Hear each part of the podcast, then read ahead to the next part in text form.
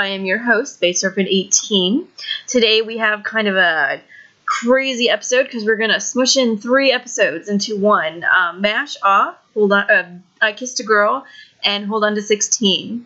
Uh, returning, and it's been a while, but it's great to have them back. Is um, Kay, who's Black John Lennon on Tumblr, and uh, Caro Jane on Tumblr. Hello. Hey, Hi guys. All right, so we're gonna kick this off with Mash Off, and um, opening up, we should talk just a, a quick second about um, about Hot for Teacher because uh, even though this is the Puck and Shelby storyline that I really personally, gross. yeah, don't care for. Especially in hindsight. Ugh. Oh yeah, Yeah, anything about Puck in hindsight. is is not great. Yeah, You know, I have a thought. It's not a pleasant thought, but now I have a thought.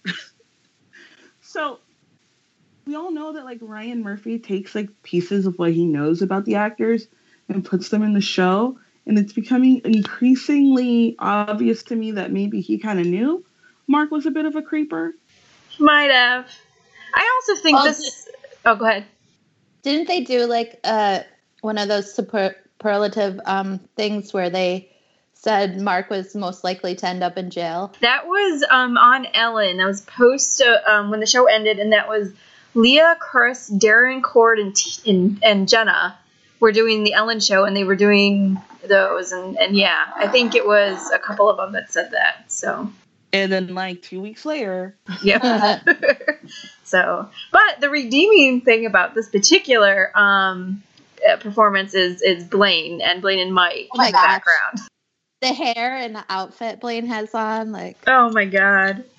to start I'm- off, and then he gets on the table and dances with his white sneakers, and mm, I'm not gonna lie, I love this performance. yeah, That's what I've, I've heard a lot of people say is that, you know, I mean, the puck stuff aside and the fact that it's a really creepy song, and no, Will, you should not be having a student sing it in school. Um, Oh, but it is very entertaining. Yeah, And I, I really love 80s kind of metal anyway. So the original version of the song I really like. Like, oddly enough, when I was a little kid, I really liked David Lee Roth. It's weird. But um, I really, really liked the song to begin with.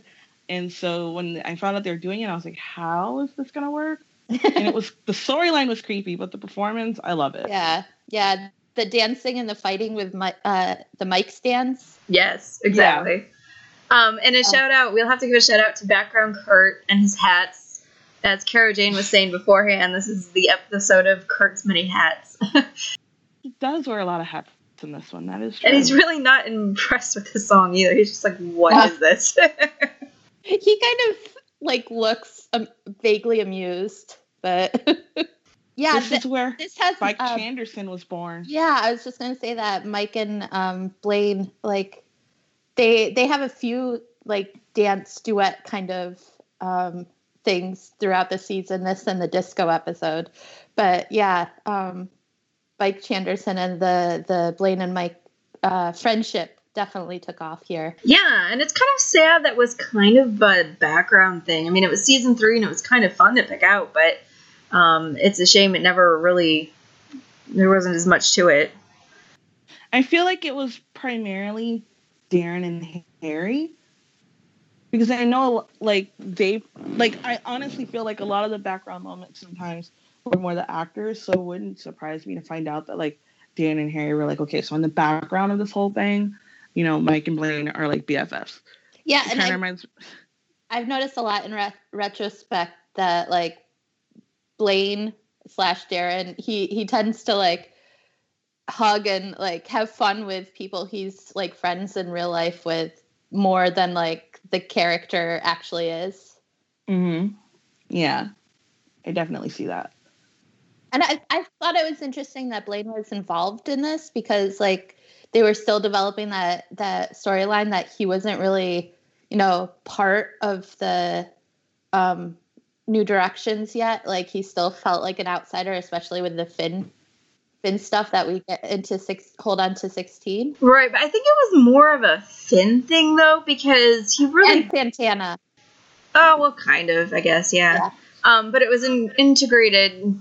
Uh, Blaine was integrated into the boys uh, pretty quickly, and because he does become uh, like whenever the guys have a scene, Blaine is pretty much there throughout the rest of the Yeah. season.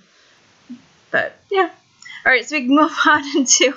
It's got to be one of the best Kurt outfits ever. Um, so Burt is decided has decided to run for Congress against Sue. Of course, this pisses Sue off, and she makes a really ridiculous um, promo about Burt having a uh, baboon heart.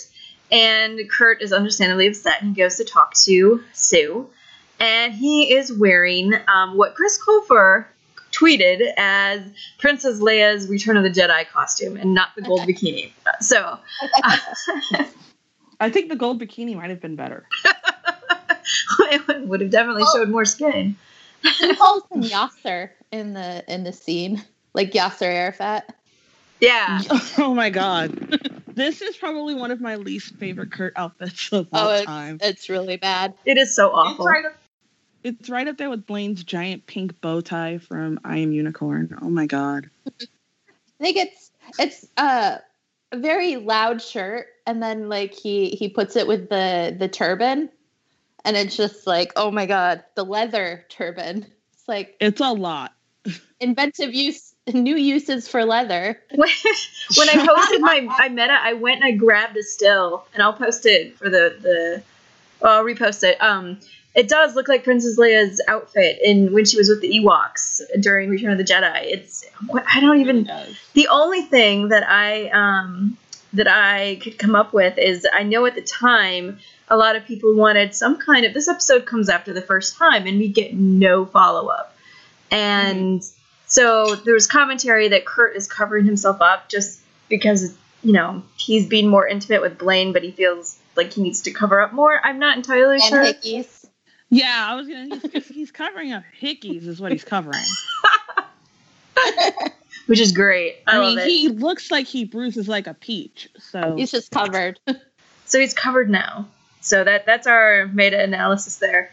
Um, I really don't know. Season three is interesting in that they really experiment with Kurt's clothing a lot. You've got some of these really really outlandish costumes, and then you've got way toned down, very masculine costumes, and it's it's kind of interesting that there's this different dichotomy. I, I, wonder feel like what it was like for uh, Chris to go in every day t- and see, like, oh God, what am I wearing today? like, or I'm for, sure it's in for the uh, costume fitting and like opening it up and like, oh, you have got to be kidding me. I can imagine the gold lame pants fitting. Poor kid. Oh, I know. Um, I was gonna say that I feel like from this point on, you get a more masculine side of Kurt's wardrobe, Yeah. particularly after he gets to New York. Yep. Yep. so after the first time, Well, after the first time, though, it's like in season three, it ping pongs. You get some really crazy outfits, and then you get like the the, lo- the start of the vests and um, the the tight pants, and just I don't know. I even get a couple hoodies here and there. Um, Mhm. So yeah, it'll be interesting to see as we go through. Uh, more to the point of the scene, um, Sue is telling him that he needs to pick a better subject or like get down and dirty if he wants to win the the election. and he wants to take the high road, and he's not going to do that. So, um, yeah, that's where we're at with the election stuff. Also, Brittany is because Brittany is offering at this point topless Tuesdays, which is really kind of ridiculous. But You know, you'd think at some point an administrator would step in. Let me tell you, I'm going to tell you guys a Not true in story. McKinley. Let me tell you guys a, a true story. So when I was in high school, there was a guy who was a couple grades higher than me. His name was Arian White, but he was black, oh my god. and he was running for um, class president for. I guess he was a senior. I think I was like a sophomore, or freshman, and he made posters that said, "A vote for the white man is a vote for the Aryan race," which everyone. He was very popular. Everyone knew that he was black. That was a joke, but the administration was like, "Oh hell no." and made him pull those posters down. And I was like, and that was just like just being funny because he knew, you know, he was being ironic. And I'm like, at some point, you would think that McKinley would be like, okay, Brittany, you can't promise Topless Tuesdays. We'll give you literally anything, but we can't do that. Um, there's, you know, the other thing this kind of starts is this trend that is kind of stuck in season three, where this Kurt is is altruistic the right word? He's overly taking the high road, like to the point of illogical thinking. Like here, it's not too bad. He does. I mean, it's an election. He wants to play it straight. But when we get into like Michael and you know, I'm not sure if I'm on that podcast, but I have a rant that I'm gonna save. Jesus Christ. There around the Blaine fandom, Michael is referred to as the episode that shall not be named Uh, for that very reason. But you know what? A lot of fandom didn't think that Kurt was doing enough. Because I remember they were like, well, why hasn't Kurt stepped in with Finn? And why hasn't Kurt told Finn off for outing Santana? Like, there were people who really wanted Kurt to be like super social justice Kurt but it was really starting to get to be a lot. Well, and the problem that and we've talked about this a little bit um, on some of the other podcasts. One of the problems coming into season three is that they started to take Kurt and make him Rachel's sidekick. So all of Kurt's storylines that were not involved with the romance side of Blaine um, ended up being a prop for Rachel's storyline. You know, Kurt gets a great thing, Rachel gets a bad thing. Rachel gets a bad thing, Kurt gets a good thing. And it goes through this trend. They're like intertwined through the whole season of season three. So that might be part of it. Um, the other part I of it. Oh, go ahead. I was gonna say I also wonder if because I feel like so we're coming off of season two, which is honestly, you know, everyone kind of regards that as like Glee's peak season. Like that's when everything really came together. But for people who are really watching the show, you can also see that there were trends started in season two that they tried to carry on into the later seasons that didn't really work. And one of the most successful aspects of season two was Kurt's storyline with the bullying and Kurt being this kind of like figure of, you know, that, that PSA kind of aspect of the show. Right. And I think they got really heavy handed with that, especially with regards to Kurt's character Yes. when it came into season three. Like Kurt being the moral center of the show, for me at times, kind of stripped his character of what makes you like him in the first place. And that's the fact that he is flawed. And but you can be flawed and also kind of stand up for things. And sometimes they took away those flaws to make Kurt the moral center of everything. Right. If that makes sense. well, I, I think he has a very strong like moral compass that he follows, like, and he feels like he has to follow. Um, but I mean, you see it later in um, the in I Kissed the Girl. Um, he's the one that comes up with the idea of of stuffing the ballot boxes. Like even though he won't do it, like he still has these ideas. He he like but he he knows right from wrong like and or he has a sense of right for from wrong.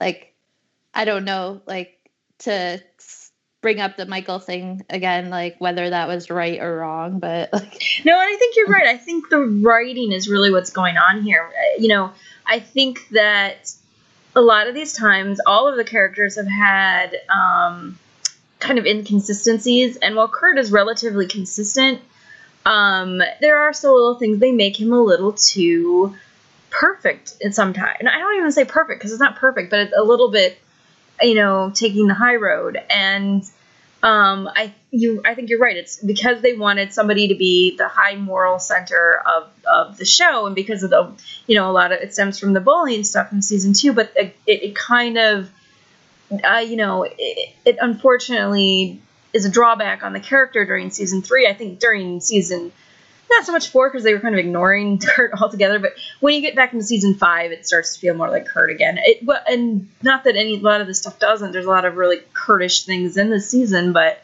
um, yeah, it sometimes them trying to make a point was all sometimes at the detriment to the characterization. So Mm. um, kind of going to the Blaine thing real quick, I think that you know uh, we talked about this in the first time stuff that it was the first time that Blaine had scenes outside of Kurt, and I think some of the stuff that they started doing with Finn and other things, um, they were trying to get Blaine to be his own character without Kurt, even when it didn't necessarily make sense that they you know weren't. And then in addition, oh, go ahead, sorry. I was gonna say it worked better in season four Yeah. when you know giving Blaine stories outside of Kurt because it doesn't. If you're gonna give Blaine a story outside of Kurt, it probably shouldn't involve Kurt's brother Right. because at some point, and Yeah. I wonder what it And must have been like at the Hummel house at this point because you've got Finn can't stand Blaine. Kurt and Rachel start are fighting over this election thing.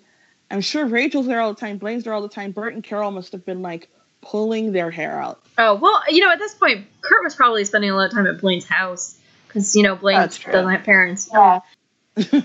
And um, I- I think we should talk more about the the Finn Blaine, um, and and Kurt. In like, I I feel like Kurt's involvement, like, just the way he reacts later in the um, Hold On to Sixteen episode. I have some comments about it. Oh, absolutely. Yeah, we'll get through everything. I'm just kind of going chronologically through the episodes. Yeah. Um, yeah. The other thing that I think uh, the with season three, I, I really think the beginning of season three is the messiness. Even if the end of season three we got all tired of Finchel, um, beginning of season three is really messy. It has got a lot of storylines going on. What they were trying to do, I think, was service all of these characters, but at the same, you can't. I mean, there's just so many of them that it doesn't necessarily work. So I think everyone got really choppy storylines or storylines that didn't quite work or there's just a lot of bad storylines going on so I, I think it was just kind of a mess I would I would argue at the same time, like if you like one or two characters and you watch for those two characters, it could seem like really, really choppy. But like if you like the show and like like all of the characters, it's it's really nice to see all these different storylines coming up. Cause like I love Mike and Tina and like Mike gets a storyline for the first and last probably time in the show. And Well, uh, Tina gets to follow in on his storyline. I'm a big Um, fan of the of episodes that have more of a, an ensemble story, and I think that they work better when they decide, okay, this is the theme of the episode, and then they find a way to make that fit all the characters.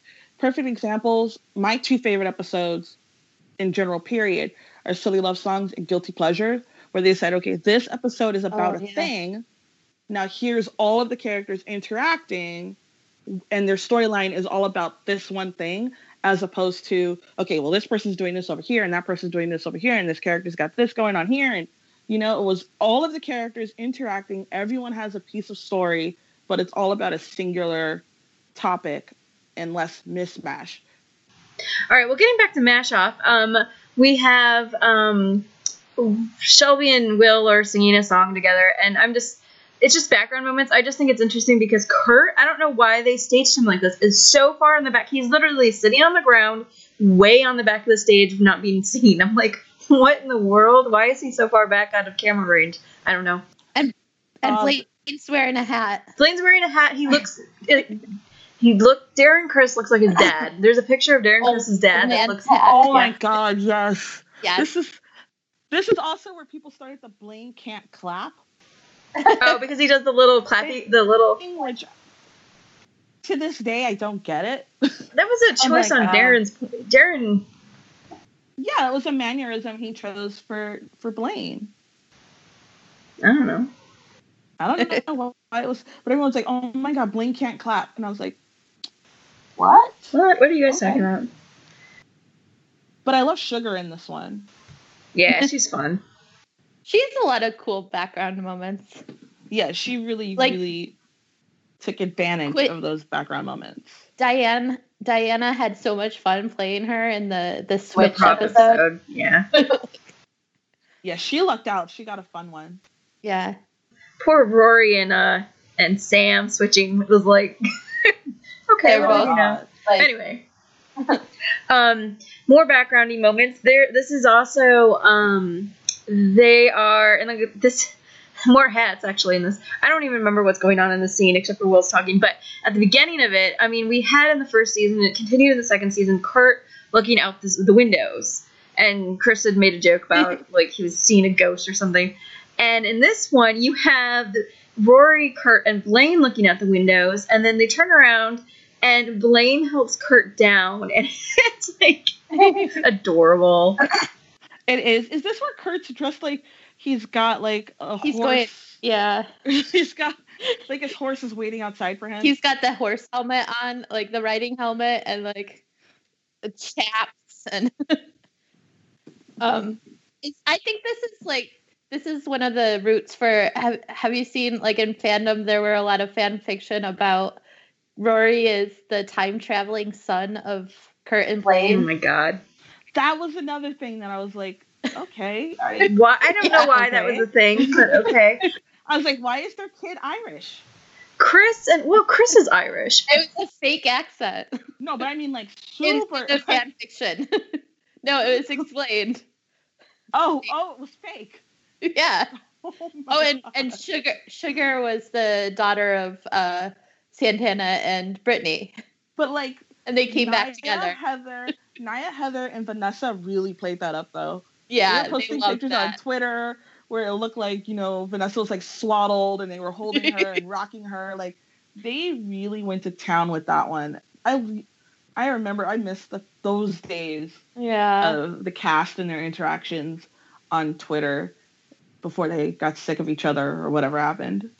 Chris is Irish, and obviously Damian McGinty is, and they do look a little bit alike. So I kind of see it, but and Darren's half Irish. and Darren's half Irish. true. So, but at the same time, I'm like, I, this is one of those fan things that I'm like, okay, I don't get. We're just gonna go ahead and keep going. Yeah.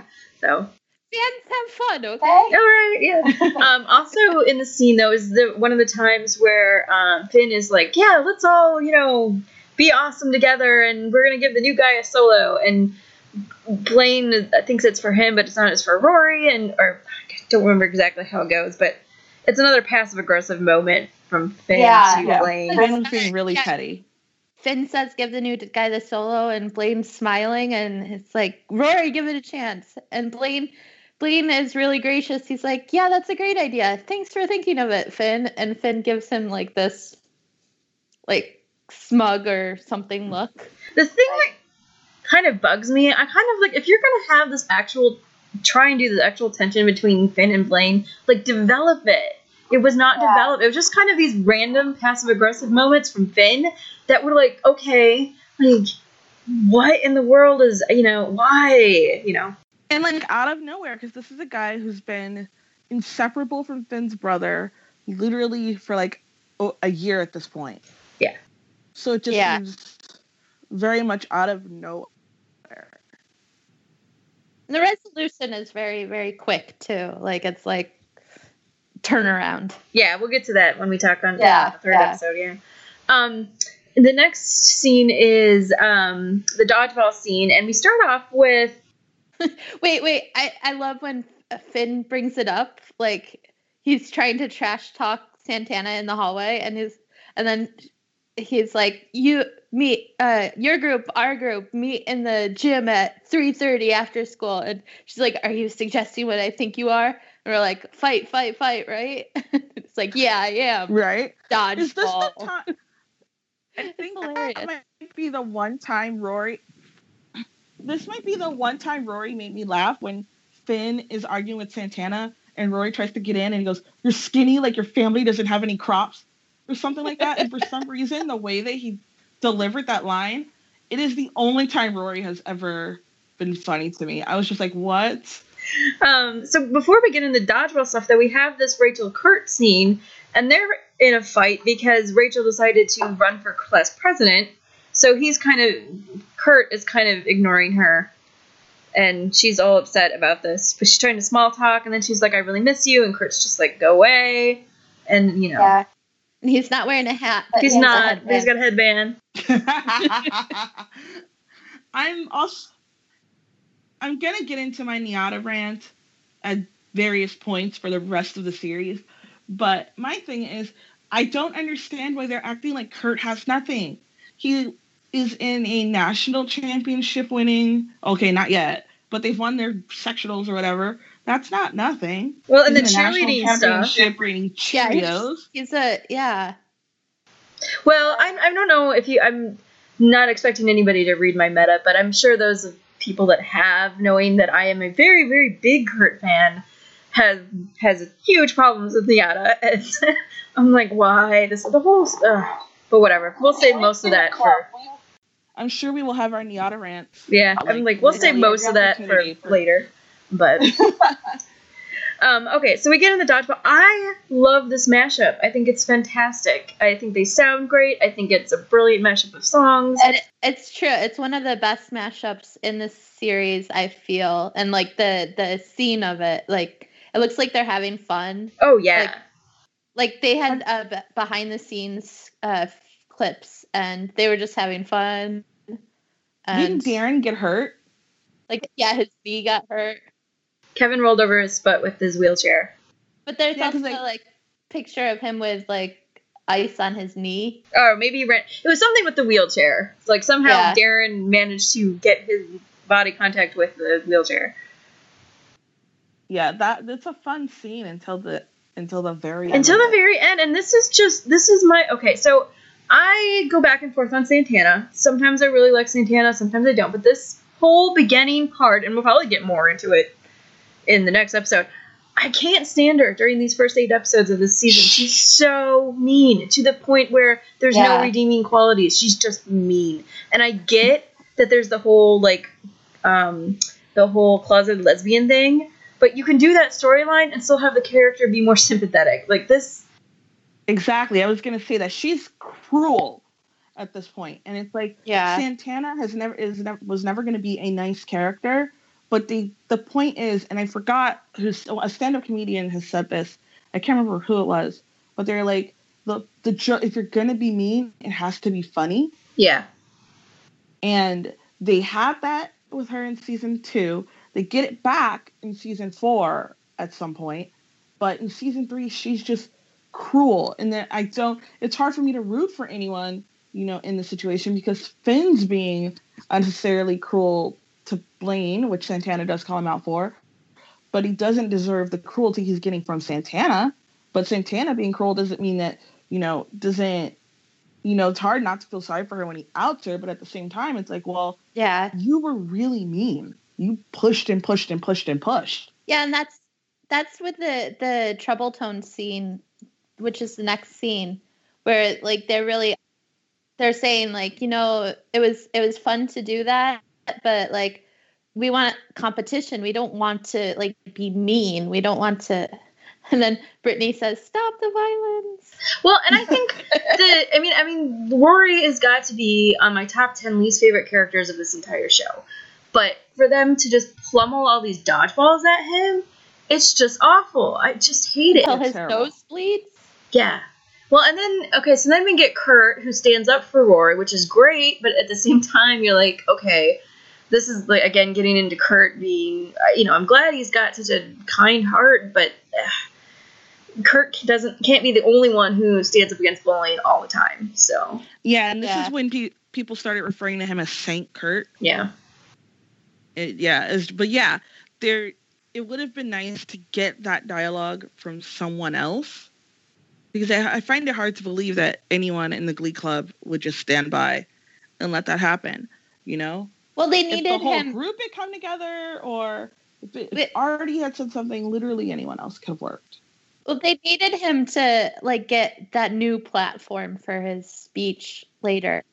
The thing though is, I now now that we're way past this stuff, and I'm watching with you know in hindsight, whatever, I can appreciate the Troubletone stuff a little bit better. But because of Santana's just meanness, I didn't like any of the Troubletone stuff for a long time.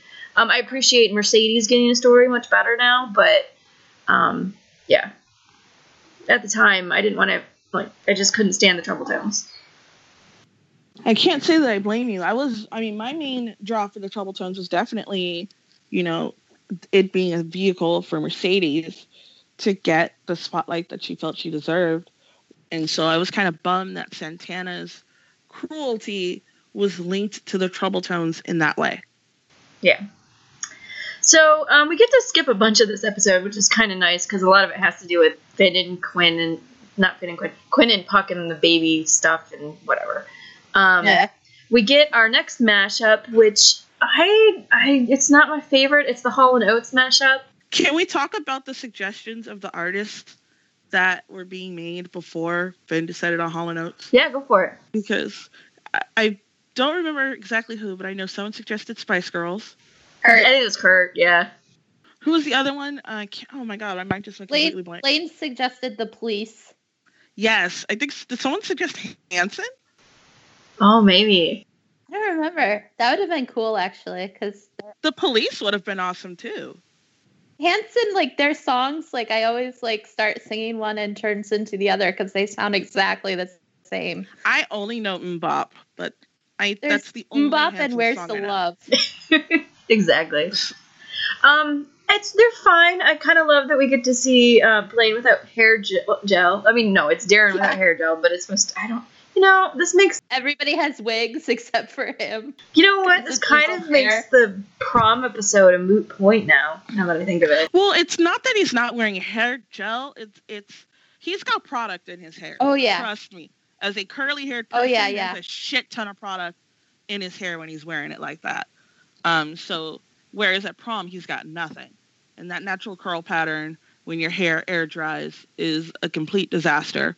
Speaking from experience, and I look like little orphan Annie when I let my hair air dry. It's it's it's horrible. But um, this is just I love listening to this mashup and watching it. I can't. Oh my god, because when they're coming out and they're trying to the mustaches and then like I love Chris, but him and Damian can't even do that walk, like kind of walking out to the beat. Like, how can you not do that part of the choreography? It's literally the easiest part. and it's, but the girls look so beautiful. I love the way the girls look in this mashup. I, I'm gonna say this, and I preface this with anyone who challenges my Kurt fan status, I will take them on. I love Chris to death. He's not the greatest dancer, and he usually kind of sticks to the dances that he knows. And this is this particular one is a really prime example of he kind of just does his own thing. Yeah, it's just yikes. And I just I'm like I love Hall and Oates, so I'm a, I was like this could why why did they have to dress like, Hall and Oates? yeah. oh man. So yeah, that's there. Okay, so then we get into um, the uh, speeches at, for the election. okay. Um, Tornadoes. Tornadoes are a blight, and I will get rid of them. I love that Kurt has his unicorn, his little unicorn hat. Oh, this does have a lot of hats in it, doesn't it? And Kurt has his little unicorn hat. um, you know, I am all about Kurt standing up for to bullies and doing a platform of bullying and promising to make the school a better place, but trying to use a ban on dodgeball is a little misguided. Yeah. Okay, I'm gonna ask a question because I didn't go to a regular high school. So my the PE options were tennis, dance, or team sports. Okay. Does do people really play that much dodgeball in high school? I honestly have not played since elementary school. Yeah, I only played it in elementary school. We never played it in high school. I didn't Maybe have once. Like the gym stuff in my school was a, a little bit like I only did freshman gym and that was I never had any other gym but my gym we were such a small school that they were like you know play basketball for 10 minutes I mean it wasn't a we never played dodgeball so Yeah. I don't know I- but it was I definitely think- oh go ahead I think I played it once in high school. I remember. Um, I I think I I remember because like it, it might have been middle school, but still, um, I was the last person left on my team because I was really good at the dodging part, and none of my other team members obviously were. S- And but I wasn't good at the like getting other people out part and throwing. so I was like, oh shit. yeah, I've been wondering this for years because even on Buffy, they did not. But then again, it was also a bullying like, type of episode. So I'm like, also, also in my in my um school like nobody gave a crap about gym or like being the best at sports in gym so like there wasn't really any like we're gonna get there we're gonna win this we're gonna like hit everybody with balls and I but think that the the way the game is set up and the violent way the game is played sets it up to be a good bullying metaphor for television. I don't necessarily think people play dodgeball that much, yeah um, especially to the Maybe. amount that Kurt wants to ban it. But maybe the guys classes play it more i don't know because not that I we know were, of. we I were already always split in two so see, don't when I was in high guys school, our did. PE classes were were mixed. They were blended. yeah, boy we and ours girl, were so- too. We we had mixed uh, gym They class. only mixed us for ballroom slash uh, uh, square dancing. Interesting. Oh my God, your school taught square dancing? We had a unit of of square dancing slash ballroom dancing. It, it was ballroom dancing like the last year, but it was square dancing from second what grade state up. was this? New York, uh, upstate New York. This is amazing. Oh my God. Midwestern schools. and I mean, I'm, I'm grew up in the Midwest. Uh, no, we do not have that kind of stuff. I Huh. went to a performing arts high school in LA, so it was like we had regular PE, but you could. I took tennis for freshman PE, and I took dance for sophomore PE because I was done playing like basketball for an hour every day.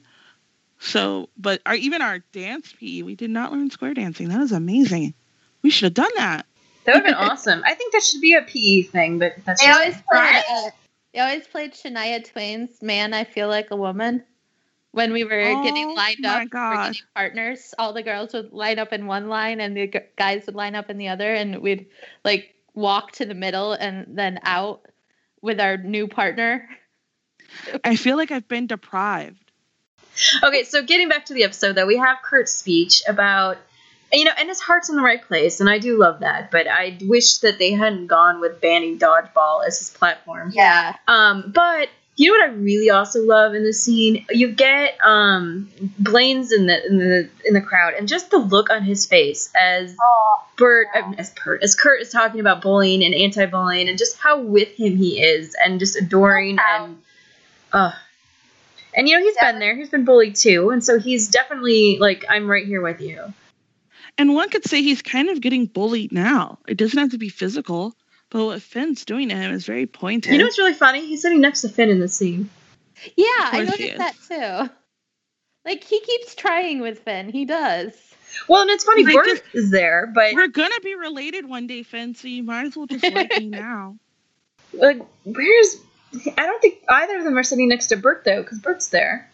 I have to. I'm trying to find the. Burt, Burt is sitting with um Will. with uh Will and Emma. Yeah.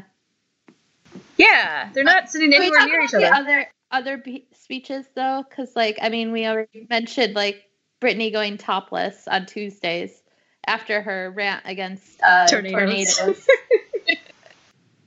but then with Rachel's speech, uh, I mean, she withdraws, but she's like, "I ran on a platform for book covers." What does that even like- mean? Book covers, really? Rachel? Just Uh. get your Whole Foods paper bag and turn it into a book cover. Making that mandatory, maybe? Is that what I- like? See, that was already mandatory when I was in school, but okay. Yeah, me too. Okay, well, it was mandatory at the beginning of the year to cover it, and then by the end of the year, like nobody cared. But we we wouldn't like we would get docked a grade if we didn't have it covered like in the first week. But the Yep, rest of the year, Same. It was And then some people had, had fancy bags with handles, so their books had little handles. aw. Interesting. We were never. We nobody cared if our books were covered or not. So I, I used like I used That's the uh, if had a comics book. the comic section of the newspaper as the cover. So it's like comics. Um, so yeah, Rachel decides to drop out, and Kurt is to join Kurt's side, which is a little too late. I not that I really don't think that she had any sway one way or the other-. Um, Nah. Nobody's gonna vote for her anyway. it was a nice thing. So after this, though, we get the makeup of um, Rachel and Kurt, where basically he forgives her, Yeah. and they become BFF again. I love that sh- uh, uh, Rachel as a character says, "I'm gonna hug you now." Like she says it like all the time, and I, I, I just like that. Like that she announces it. That like it's very. She's a very careful person. Like in that way. In I like it too. I think it's a, I think it's a cute little touch to the character. Is Yeah. this? I, and I I feel bad because I didn't watch it beforehand. Was this? Is this the scene though where she says for the first time, "I can't go out to New York without my best gay"? I don't think It- she said. No, I, I don't think think so. She I says know she best says gay it- in it though. I No, know I- she has said it, but I can't remember if that's. I think the that's- end of the season or Yeah, I think that's um choke or no when they get the the letters. But goodbye. I think here she said like I I've I really miss my best having you as my best friend. Well, that's in this one. Is she? I'm trying Yeah. to like. I don't I don't think she said best gay in this one. I'll have to figure it out. I'll At get least I back to you. notice it. I just yeah, that's Yeah, that's that's a like Rachel. Really, you were raised by two gay gay men, and you are like that clueless. I mean, she was raised by a black man, and she still has said horrible things to Mercedes. Oh yeah, yeah. So, Uh, but yeah, I get it. I'm like, come on. I don't know. But I do like um Kurt's line about frown. Uh, I can't frown anymore because it gives me scowl lines. oh, Kurt, you're so young. Don't worry about it. Yeah. well, of course he's gonna worry about it. Oh, she does say something about um uh, him being pasty though, and that's when he's like, "Okay, let's let's stop before you go too far." okay, I'm trying to think. Scrolling through this. Okay, so yeah, we don't really get anything else except for um the only other thing noticeable in this particular episode that we might touch upon is the end where um, there's the ad that comes out from a third party about Santana being a lesbian, and that's kind of how she's outed. And then we get, which is arguably the best mashup of the show, which is Yeah. absolutely.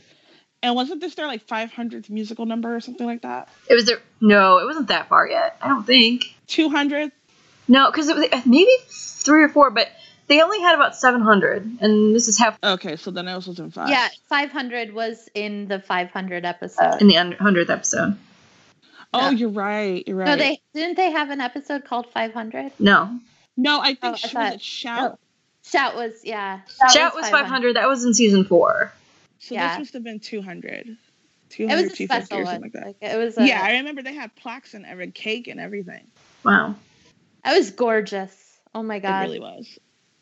Fan, yeah, and Mercedes and, and Santana have always sounded really good together whenever they do something. So So there's a Yeah. moment in this performance where uh, Mercedes kind of pauses and looks to Santana and then keeps singing. And I've always kind of wondered if Santana was supposed to have taken the start taking over singing at that point, and if that was like she did, she was too shocked, and so Mercedes kept going. Do you know what I'm talking about? I do. I know. I thought it was just a, a, a dramatic pause where she, because I don't remember the line, but I thought it had to do with the lyrics where whatever they were sing, singing really resonated with Santana. Oh. But for the life of me, I don't remember what it was. So So I'm not really like uh, I don't know Adele very much. What was the the mashup of? It was rumor has it Rumor has it, and someone like you. someone like you. So for me, like this is my only real knowledge of this song. Like I don't know this song very either songs very well, so like I'd probably be really surprised if I heard either song without the other. See, and we You actually know? had Adele's. Um, I think this is off of Twenty One. Um, it is, yeah. and um, we had it as an in-store play. So we were. I just got really sick of it. Now, I Adele is fantastic. She has amazing voice. She has amazing songs. But we heard the, these songs literally like every day for like Yeah. a year. So I got really sick of it. So And I have the album 21, and this mashup is so like stuck in my mind that if I like if I hear like when I go to karaoke and someone sings "Rumor Has It," I always start singing along, and then my head goes directly to this mashup to the Mhm. point where like I can't hear the two songs separately without starting to sing the other one. Yep. All right, so that kind of wraps up mashup. Um, but mashup is kind of a cliffhanger and leads directly into "I Kissed a Girl." And I don't know how you guys feel about this, but I I hate this episode. this episode is awful. this Yeah. I hate it. the one of the worst episodes. Like, okay, so I've been doing my rankings. This was at three from the bottom because only Sue Sylvester, the rise and fall of Sue Sylvester, and the Spanish teacher, I think, were worse. But when it comes to quality of an episode, I think that this was uh, the messiest, worst storylines, just awful episode that they've ever done. So This is at the bottom of my ranking as well. It's definitely, definitely, re- like really, really low for me. And I would, I mean, I wish, I kind of wish I we had a, a really big Santana fan, um, because I, like I said, I don't hate her, but I'm not thrilled with her in this part. But I do think that she deserved a better coming out story than this. I think it was just, uh, And they made her coming out more about Finn than about her. exactly. Definitely. Kurt got this lovely coming out scene between him and Mercedes. It was very sweet, very emotional. You know, it really cemented them as friends. Yeah, this is third from the bottom for me on my ranking. It's the Spanish Spanish teacher pot of gold. Then I kissed the girl. But yeah, he Kurt got this beautiful coming out scene, and then um, Santana gets this. Yeah. So we'll get into it a little bit. Um, one of the big things, like, and we don't have to spend too much time talking about Santana, but um, it starts off. It really is about Finn and about how Finn. I don't want to say saves her, but like tries to make the world better for her because he is the first. They make a big deal about it because Santana and Finn slept together once, which didn't mean anything, but apparently to Finn it meant something because it's your first, and I hate that rhetoric. I, you know, it's just cringy all around. It's just really cringy. Yeah, I was the taking fact notes. that they make a lesbian's coming out story about a guy she had sex with like did no one did no one take a minute to go wait a minute wait a minute guys like seriously it's bad enough that it's made about finn but the fact that it's made about finn being a guy she had sex with just i don't even have the words And not to mention, on top of that, um, is the fact that Brittany doesn't get any lines in this whole entire episode. Like her the, the her girlfriend doesn't get a say in this, but her one time stand guy does. my my least favorite another i guess on my list of least favorite things about this episode is that we have uh, jane lynch and um uh what's her name? Dot Marie uh, Jones. dot? Uh, dot dot marie jones. Two very openly very strong women. Like one says no no no no i'm not gay i'm not gay like in her journal post sue does that. And and they're fighting over a man. So it's like back before um we learned beast was trans uh transgender so a gay man. Um uh we thought uh he was a straight woman and um she, he was presenting as a straight woman but um still like this is a, a, a lesbian woman two lesbian women actresses who are like adamantly saying that they're straight and and fighting over a man in an episode that's about s- supporting a woman uh one of our characters who's coming out as a lesbian is like it felt like very slap in the face, kind of like. Exactly. Yeah. No, it would just I didn't I never thought of it that way. But um a- a- on top of it you get and we'll get into I guess we'll get into the details in a second. But yeah, you've got this really bad Santana coming out. You've got Sue and Beast fighting over a guy who ends up not being worth it at all because he's abusive. And so there's that awful storyline. And then you've got all of this election stuff and it just everything oh, it's so bad. But anyway, we'll get into okay, so the first scene with Kurt um, is at the lockers, and it's with uh, Jacob Ben Israel saying that he's down in the polls. Um, and this is where Kurt says, maybe I should, you know, stuff the ballots. Maybe I should cheat. And oh, this is, this does have one of my favorite favorite little exchanges where um, Kurt's like, why can't I be like John F. Kennedy? Uh, or why can't I don't know what he, he says exactly, but then He's gonna pull a JFK. pull J- JFK, and, and Rachel's like, "You're gonna shoot Brittany," and he's like, "No, weirdo, psycho." I love that moment too. I l- see that's the Hummelberry that I love when they're just like Yeah. really two weirdos. Yeah, yep. Okay, so we get into the choir room, and so Finn has have this giant idea of singing lady songs to Santana because that will magically make her feel better. And uh, ignoring that, um, we get I think in I my had in my notes, oh in my notes uh, somewhere in this episode, I, I wrote like a white white horse. Finn rides in in his white horse. Like the whole episode, he's like the the good guy, like uh trying to save Santana or whatever. Like, uh, yeah, why? I had I had wanted for so long for Glee to do an episode dedicated to like women, like singing women's songs. My idea was more of a Lilith Fair 90s riot girl kind of thing, but it was also for the girls to sing those songs. yeah, And so they're like, oh, we're getting, it's like, we're going to get this thing that you've been wanting since season one in the worst It- possible way.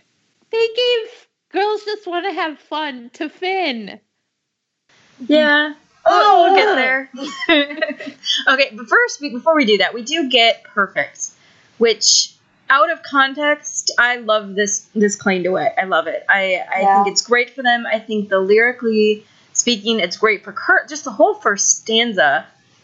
And Blaine gets to rap. Much to my dismay. yeah.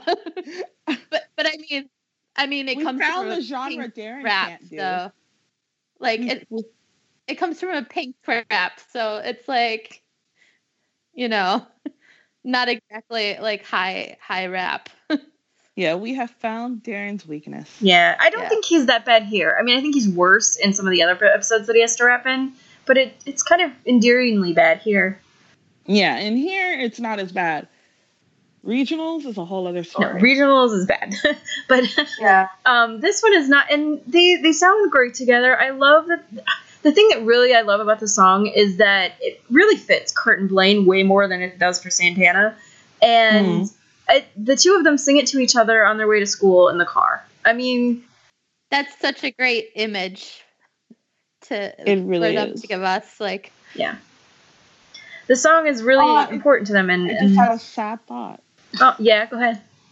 Well, it's just that in the quarterback before Rachel sings, and she talks about finally having someone to sing with her in the car, talking about Finn, and then it's just a parallel that parallel that I hadn't really thought of until now. Yeah. Well, and I think it's also going to be something to look back on when you think about Blaine when he, he gets a little lost later in the season, and then when he breaks up with Kurt and he feels really alone. I mean, like in in this time period, I mean, they've just you know they they've said he love I love you. This is their first real relationship. They started sleeping together, and they're singing this song about perfectly imperfect to each other every morning as they come to school. I mean, it it's it makes it sad that later on this is gonna fall apart a little bit. So, Yeah. but as a song to Santana, I, okay, I don't know. I don't. It is also sad to me that you know Brittany does not get any lines, but this is all the help that she gets from Kurt too. And I'm not saying that I think it's like, for example, in season six when we get Spencer and he's like, you know what, dude, just because we're gay, it doesn't mean we have to like bond or anything. I don't think that Kurt needed to be, but to if they were going to put him into the storyline, it could have been a little bit better than this too. So Yeah. And Exactly. I I definitely feel it's not him, her reacting to their performance, but it's her reacting to like Finn putting her in this position of being like it's very awkward. Like he he outed her to everyone and his solution is to have her sit in the choir room and listen to like all of their friends like talk about it basically. Yeah, exactly. bugs me even more.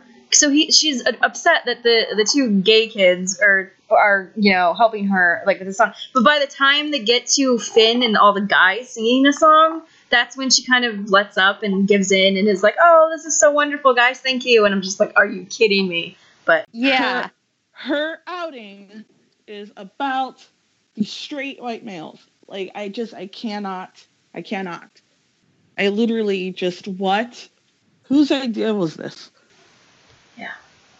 So we get into um, it looks like Bert Bert. God, that's what happens when I keep saying Blaine and Kurt at the same time. I don't say Klaine, I say Bert. Flirt. Uh, um, that there's the uh, another awkward um, Puck sings to Shelby moment that we don't really need to talk about that storyline because it's awful too. But uh, Kurt and Blaine are sitting next to each other and bopping along, being little cuties, and that's about that. I loved them um video recording the girl's performance of I Kissed a Girl. Yeah, that's a little bit later. I think there's a couple more things in Yeah. more background musics. Kurt has another really cool hat when um, they do the girls just want to have fun. But yeah, no, it's here's the thing. Like she gets all like it's. I will say it's not a bad cover. I really don't think it's that bad of a cover. He actually sounds halfway decent on it, and um, Finn doesn't always sound the greatest on his songs. But you know the fact that okay, they they have all of the guys singing, and when I say guys, I exclude both Blaine and Kurt on this. So they have all the straight guys singing this song to her, and this is where she gets all emotional and like, "Oh, thank you guys for helping me out," and wh- I just hmm. Yeah. show. What are you doing? It's bad. And all of a sudden all is forgiven. Yeah. Okay, so then we get I yeah the I kissed a girl. Well, Jolene was a good song, even though like I hated the the um plot line. I love that song. Yeah, and and she sang it so well. I think before then, um, I do wanted to give a shout out to that scene where that jock starts hitting on Santana, and and then he says, you know, all you need is a really good man to straighten you out, and all of the rest of the girls come up and back up Santana. I think that is a really cool scene. I That a cool scene. why is that not the entire episode? But like that is what the entire episode should have been was like an elaboration on that kind of thematic thing, and it Yeah. would have been really awesome. So If they wanted to do the Glee Club coming together to support Santana through this, that should have been the tone of it. Right. Exactly. Have it, you know, have Brittany say more, give it to the girls a little bit more. If you're gonna Yeah, involve Kurt and Blaine, involve Kurt and Blaine a little bit better. I it just yeah. They just did the exact it's- opposite of what you should be doing. Instead of, I don't want you to kill yourself, you're important to me because you popped my cherry. Yeah. Exactly. Um, but like you said before, uh, Caro Jane, Kurt and Blaine are taping the girls singing "I Kissed a Girl." Um, no, now we get the voting. so we get, you know, for some reason, the longest time I couldn't figure out why Blaine didn't vote, and I'm like, oh wait a minute, he's a junior, he's not going to vote. Let's talk about everybody's votes, though, guys. These, this is kind of fun. Um, you know what makes me sad though? Mercedes votes, votes for Kurt, but she says so because she doesn't want the Brittany's girlfriend to win or Santana's girlfriend to win. I'm like, oh, why can't you just vote for Kurt because you you're friends with Kurt? That would have been nice too. Yeah, I feel like this episode, well, a lot of season three, but um, this episode forgot that Kurt and Mercedes were friends at one point. Yeah. Yeah. let's see. So Brittany obviously votes. Gosh, I keep saying it backwards. Santana votes for Brittany. With the heart. Yep, with a heart. Finn votes for Kurt. Mike votes for Kurt, I believe. Yes, he does. And he's like dancing while he does it. Yeah. And humming. Puck votes for Ross Perot, which is a joke that I don't think a lot of people are going to get. A lot of younger kids probably don't get it. Hell, Well, now we my get it. are Ross Perot are related to Saturday Night Live. And I'm in my 30s. Crazy is the in the attic. Um, and then I'm trying to think. Quinn votes for for Brittany. Brittany. Oh, I thought it was yeah. I thought she did third party, but that's okay. I'd be wrong. No, she uh she said like my um father always votes for the least uh ethnic. I I vote for the least male. Oh, okay. Yeah. Um. So and then Reason. Isn't that lovely? and then Kurt Yeah. gets this whole thing. Oh yeah, I, I wrote. Okay, yeah. So Kurt gets this. Brett says this whole thing about how he doesn't like that the election is, you know, his ticket into NYADA. Like if he doesn't get this, he doesn't get into NYADA. And maybe that was foreshadowing. They wanted to say, "Hey, we weren't joking. Kurt's really not going to get into it. Be prepared." But, ah. Yeah. And then and then of course Rachel, who votes multiple times for Kurt. Rachel, We don't see that till later. If you're gonna cheat, could you at least make sure that you don't vote more times than there are students? yeah, exactly. not you didn't think it through, Rachel. Come on. If you're gonna cheat, at least be good at it. Yeah, no, I don't think Rachel's good at that kind of stuff. Okay, so and then we get oh gross, we get more like this is where Puck and Shelby sleep together. See, this Yeah. everything about this episode is awful. um we do get should we touch real quick on the Santana scene with her grandmother? Sure. Yeah. Do you think that is a good you know, it's hard and it's sad, but I think it was probably the best uh, scene in the, the episode. Yeah, it really is. It was I, I like Alba Villanueva. Um, she's she's been the um no, yeah, that's her name. Or is that her character? That's her name on Jane the Virgin. Yeah, what is her name? I don't know what the actress's name. I know it's Uh, her name is Ivonne Coll. okay. Yep. Yeah, Ivonne Coll. Yeah. Okay, I I love her. She was the the abuela in three different shows I was watching at the same time. Like what else is she on? I know she's on Jane the Virgin. uh, switched at birth. Oh, oh wow, she is. So like, like she was the grandmother on this that show, and Max Max Adler was the the guy who gets in in the middle of my favorite ship in both the shows. oh my goodness, they're just following you around, wreaking havoc on all your shows. Yeah, Um. well, the nice thing about this is it gives Santana the only moment. They cut her only real moment of coming out. Um, because she does so. There's a deleted scene that uh, people should check out on YouTube where she comes out to the Cheerios, and it's a really nice little scene. I don't know why they cut it. This one is where she comes out and she actually has a platform to say how she's feeling. And nowhere else in this episode does she actually get to talk and speak for herself. It's always been talking for her, or you know. So I'm glad there's at least this moment where where she gets that chance. yeah, and um, it's a really good monologue.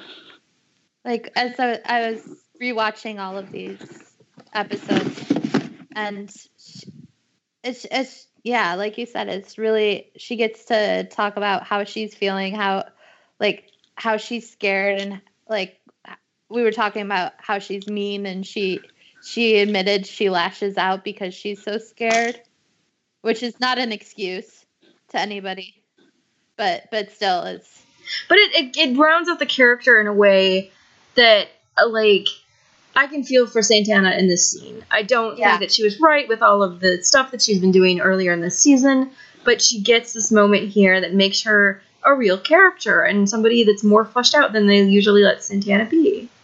Agreed. Okay, so we move into the end of the election stuff, and yeah, this is where Kurt gets called into the principal's office. And you know what's interesting? There's this little moment because they were having fun taping the girls, and then Kurt's all worried, and Blaine is worried for him. Like, he's sitting there, like, okay, well, what is this all about, Kurt? You know? And we get the principal scene where, yeah, we find out somebody's cheated because there's more ballots than seniors.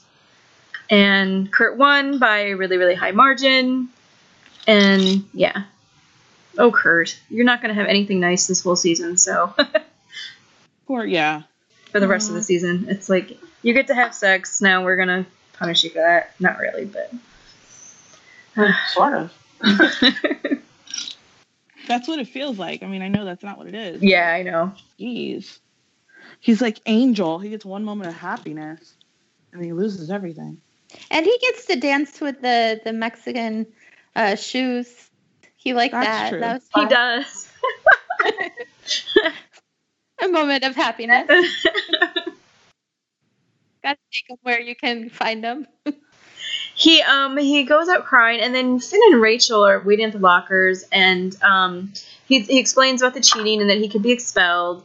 And there's a couple of things I like about this little scene. He does run off and he says, "I need to go find Blaine." And I, I it's one of those because there's so much Hummelberry all the time that it's nice to see just once Kurt being like, "You know what? I don't need you guys. I need to go find Blaine." Um, Exactly. if it was happened all the time, I wouldn't care so much. It'd just be another thing. But since it's just a rare thing that We're gonna celebrate it. and then there's um I, I kind of actually like Finn in this scene towards Rachel, believe it or not, because Rachel is like, you know, I tried to cheat. She admits it, and then Finn's like, that's a really bad thing. Why did you do that?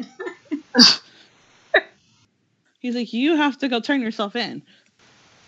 So, I will say, um, Rachel being expelled and not being in sectionals makes sectionals better. I, I think this one and then season two special education when she's not in makes the set list better. We'll get into it more in in, uh, in the next episode, but um, when they don't focus their set lists lists around Rachel, I think that it's more interesting. They let more people sing, and I agree. I, I'm kind of glad that, that she was expelled for Yeah. this. Yeah. Same. Same here. All right, so Kurt loses the election. His sweater in this scene, the, it's the one with the holes in it, and out, out of like not the sleeves, but out of the actual sweater. Um, I had a sweater like that in high school, except for I didn't have holes in it, just the sleeves. So that's what I think about every time I see that sweater. um, but yeah, Brittany, he, he congratulates Brittany because Brittany win- wins. Then they forget about Brittany being a senior for the rest of the year. Okay, so in that scene where he congratulates Brittany, Kurt's moving. He's like very stiff, and he like winces when Brittany hugs him. Yeah, A fan fiction dedicated to the way that to whatever it is that Blaine might have done to leave Kurt so injured. That was the tone of reaction fic for this episode. That is, you know, It I was. never noticed that before, but he is. He's very like. It was like Blaine broke Kurt's back in the best way possible. That's hilarious. I love it. that was what what came from the episode. Yeah, there definitely. I'm sure there was some, you know, feel better sex going on. Oh yeah. Oh, that's hilarious. Thank you for giving me that image. um, and and Kurt's still the most unicorn. They're so adorable. Um, and they sing "Constant Craving." Um, I the, couple of these last scenes I really like too. I Kurt is in the office with Will and Burt and Finn because Burt has won the election um, for congressman, and they're all celebrating. But Kurt just can't bring himself to. He, he he's not happy. He's sad. I mean, he's mature in his approach to congratulating Brittany, but it's a hard thing for him, and I'm I'm glad that they show that here actually. Um, now that we're speaking on like perfect-ish Kurt that happens in season three, there this is a little bit of you know, you know, I wanted this for myself and I'm not getting it, so I'm going to be upset. Um, I kind of love Naturally. yeah. I kind of love the high eyebrow thing that he does during the song, just really high. like, yep, my nose is above it. I'm going to try and play best, but I, you know, I'm still upset. And then we get um, him filling out his NYADA application. And like we were saying earlier, I mean, there is the championship, uh, the cheerleaders championship that he helped win. He did sing like a 14 minute Celine Dion medley for that In Mhm. French. in French. He's done some things. No, it's not as much as Rachel, but it's still I don't know. We also learned that Kurt is hilariously older than any of the other Glee Club clubbers at being 19, no, 18 or whatever. It's like, what? But they gave him Chris Colfer his birthday. It just Kurt is that would make Kurt two years older than Blaine. Yeah. Yeah. There have been some serious long discussions about whether to consider that canon or not. I and it, I think it's your own interpretation. I feel like it was a prop thing, and it's just easy. To, and I'm sure somebody's bad at math and just wrote down a date and they used Chris's birthday. But like, I don't know. In season one, they say he says he's 16. So whatever you want to extrapolate from that, there you go. There's nothing else really to contradict that in the series. And half of half of Fanon uh, believe that um, Blaine probably like uh, was held back or like missed a year because of his horrible, horrible injuries from um, Sadie Hawkins or something like that. I know, and what cracks me up is that there's nothing, nothing, nothing, nothing, nothing in canon to support that. Yeah, there's not. Um, granted, there was nothing in canon to support he was a junior until they said it. So, like, True. you kind like I s- yeah, you can kind of go anywhere you want. There's a lot of I hate to say the word holes, but there's a lot of openness in Blaine's character that you can interpret however you would like, I suppose. Yeah, and some of those interpretations have been taken as fact at this point, which drives Yeah. me a little crazy, but, but it just is what it is. Like fandom is 100 like there no one can he has to be from Westerville, Westerville and I'm like, No, "Oh, he ah, doesn't. really. No, don't you know private schools? People drive other cities to go to private schools. Like I live public in LA. schools, People yes, drive that much, like- yeah, just to go to a public school. Yeah. Well, and I, I think Kay, I know you and I have talked about at length um, differences between fanon and canon, and how I Yeah. think people get so caught up in their idealized versions of whatever these characters are, they sometimes forget what actually is canon. And in seasons one through three, I think you still get, at least for Kurt, some very solid characterizations that don't they the doesn't have as many holes. So what is there is what is there, and I mean like Yeah, according to this, Kurt graduated high school at a way older age. Although for Kurt, I actually could see him being left back if his mom dying caused him to miss a lot of school. Could be. I mean, and they also um, in um, Glee actually when they have Artie's um, uh, God fantasy about not being alive or not being in a chair, that he gets held back because of all the bullying. So I mean, it's Yeah. not out of the realm of possibility that like these things Yeah, happen. So Burt didn't really know about the bullying, or he was he was he didn't seem very aware of the bullying before like season one. Oh no! What I was just saying is that you can like interpret different things happening. Uh, Not Yeah, that that would yeah. that would have happened or anything. The uh, there's uh, Blaine who's with Kurt when he does his application, and he's kind of comforting, and I kind of like that. I like that they uh, give them that this little supportive moment because I mean, unfortunately, Blaine is going to play supportive boyfriend all through this season, but um, it's nice that it's there because sometimes it's it feels missing later on. So. All right. Anything about um this one before we leave it behind for good? No, No, no. other than was this puck uh not a not a clean thing, but like Quinn trying to get Puck to knock her up again. Yes, that was in this episode. Yeah. too. Yeah.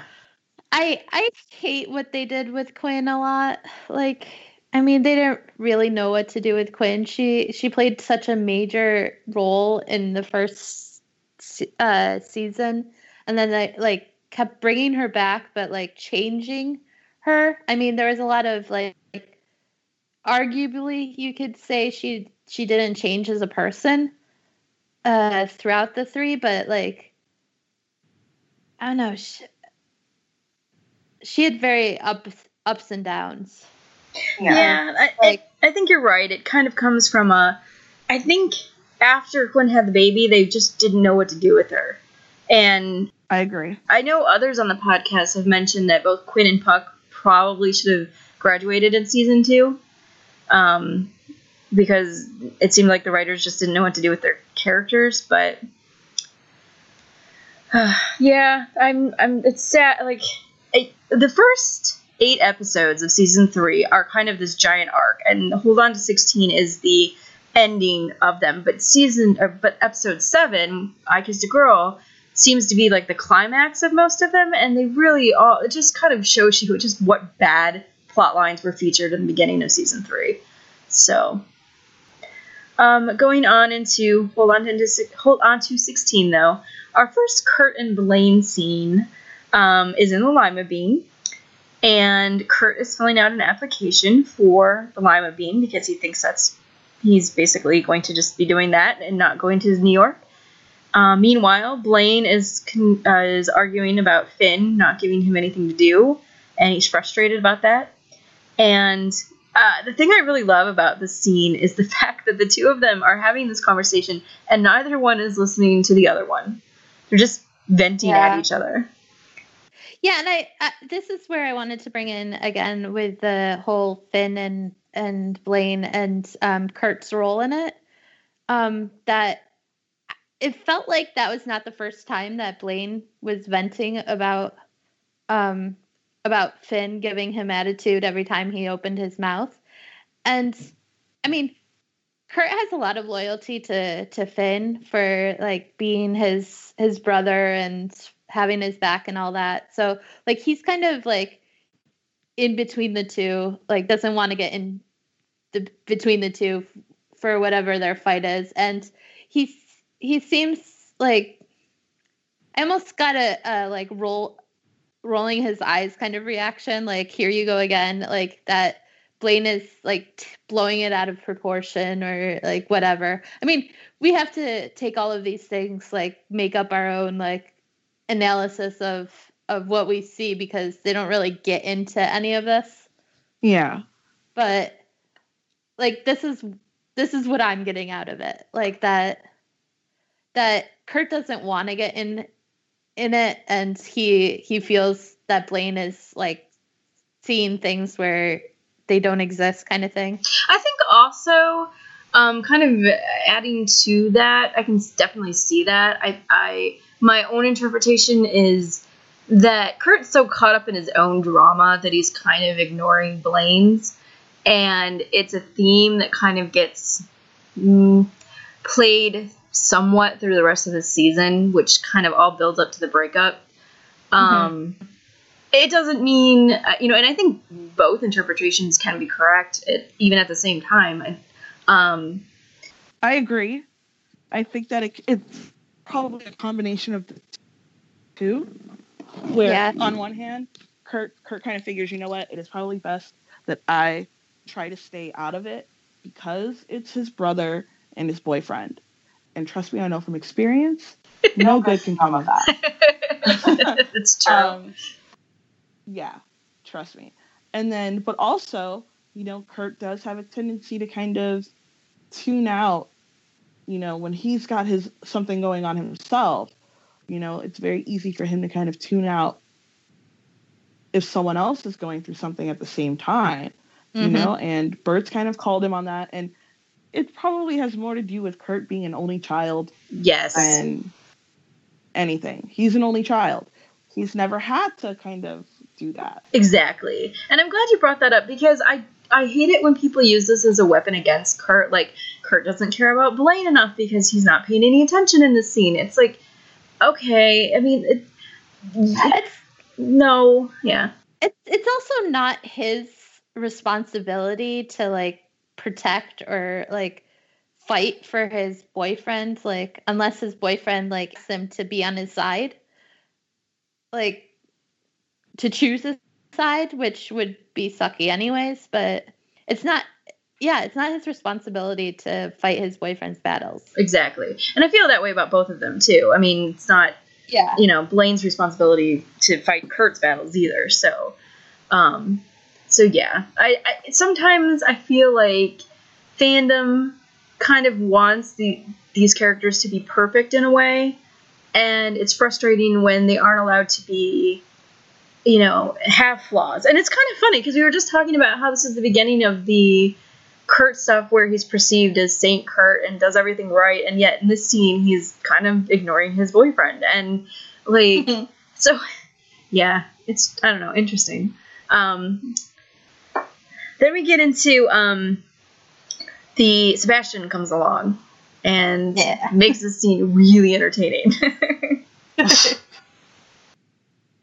I, I, Kurt can barely restrain himself in Sebastian's presence. Like you can just see. I'm surprised he didn't like break his pen in half, just with his restrained hatred of Sebastian. Yeah. And, And- that's what makes me like Sebastian because I'm an asshole like that. the Um, fact that Kurt hates him so much and can barely, barely even restrain that makes me laugh.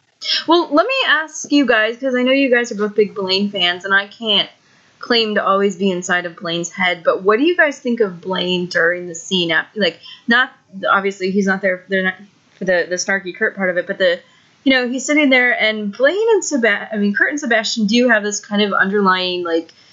I don't like you going on, and Blaine's just kind of there, and I'll let you guys talk. it's always been my impression that if Blaine and Sebastian had met at Dalton, that Blaine would have been friendly with him. And I think that they could have been friends under other circumstances because I don't think Sebastian's as bad as everyone kind of as he's kind of made made out to be in fandom. And that is not writing off the things that he does because the things that he ends up doing to Blaine are terrible. But I think that under different circumstances, they probably could have been friends. But he's smarmy. That's kind of the point. He's the smarmy kid who is spoiled and obscenely rich and sees something he wants.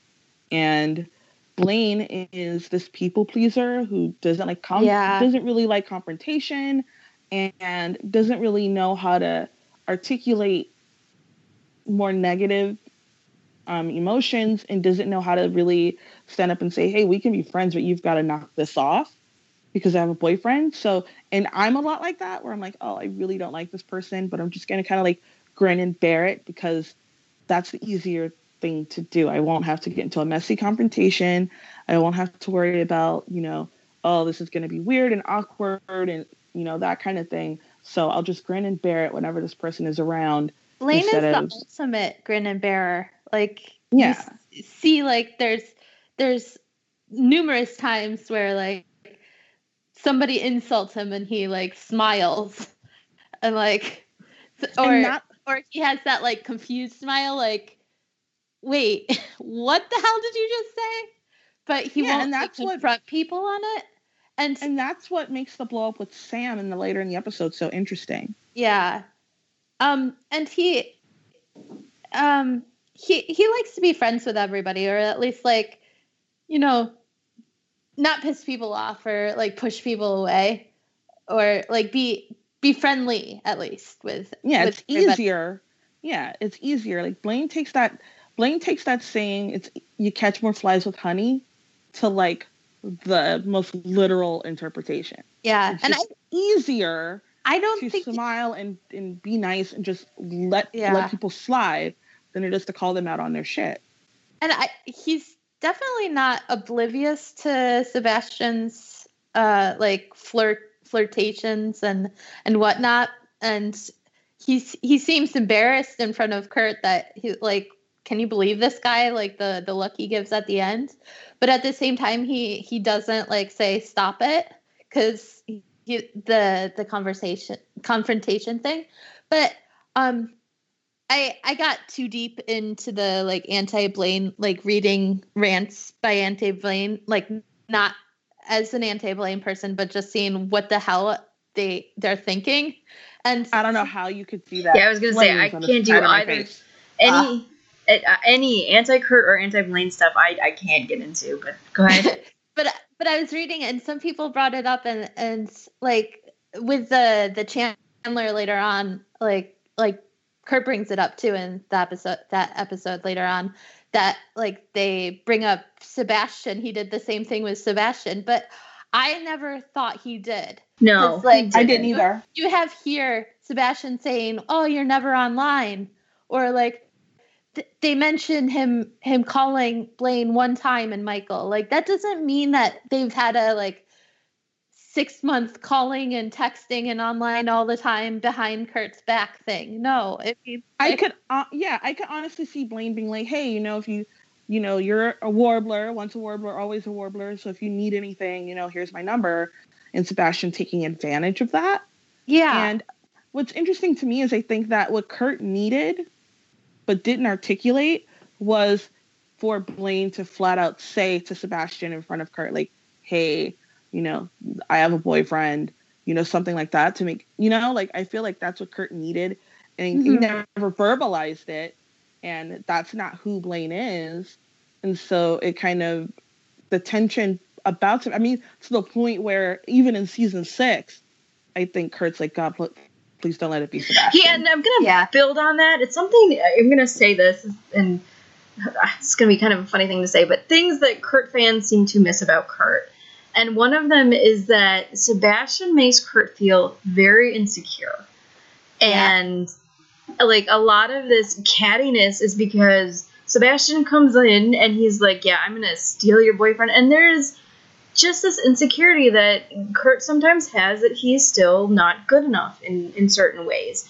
He will like not show you, he will definitely hold his head up high and give you a snarky remark and like tell you to piss off, but it really deep down gets to him.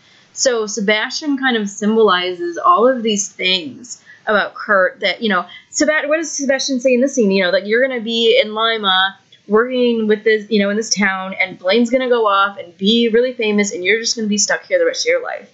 And right now, Kurt, because he didn't get, you know, doesn't have a very good NYADA application, he didn't get the election. You know, he has this fear of this. That's what he's gonna do. So Sebastian really knows how to poke at Kurt in kind of the right way, and that's where, you know, Kurt start, starts to be really insecure, and so he's looking to Blaine to back him up and Blaine not being the type of person that wants to do any kind of confrontation doesn't. And so the, the insecurity kind of stuff builds. And I know this is like nitty gritty meta stuff, but I, I feel like that's what's going on here, not, you know. yeah, and it's one of the things that's you know in the end that that right there kurt not really seeing blaine this is what i need from you and blaine not saying well this is what i need from you is eventually what causes both blow both of their breakups Right, exactly. It's miscommunication. And that's why I think the scene is interesting and fascinating in a way before the Sebastian stuff because they, it's them not talking to each other. And I mean, yeah, it's funny and, and yeah, there's, you know, reasons for it. But I think that a lot of times the crux of, well, all of the times that these two have issues is because they're not listening to the other one or not talking to the other one. So, um, yeah. Um, getting on in though is the um, I do love the the banter between Sebastian and, and Kurt. Uh, it's just very Mhm. starky. and the CW hair. The CW hair. Oh Uh, no Oh no, Yeah, Sebastian says maybe. Blaine's too good for you. That's you know, and that. Uh, It definitely triggers like his. Yep. Oh, so, all right. So going on, we get Sam's return. Kay, do you have something to say about Sam? When when i I, have a lot Sam, of things to say about sam but when at at the very beginning when um Finn and and um Will are talking, and um Finn says we need star power, we need Sam Evans, and like I'm thinking. who thinks of Sam Evans when they think of star power? I know. as much as i love sam i don't i don't think No. Like, when the episode aired i was like what They're trying to push in Sam. They, do, but they try to um, give Sam what they gave to Ryder, what they try to do Sam to Sam again after uh, Finn passes away, is they're trying to make Sam the next straight white like male hero figure of the show.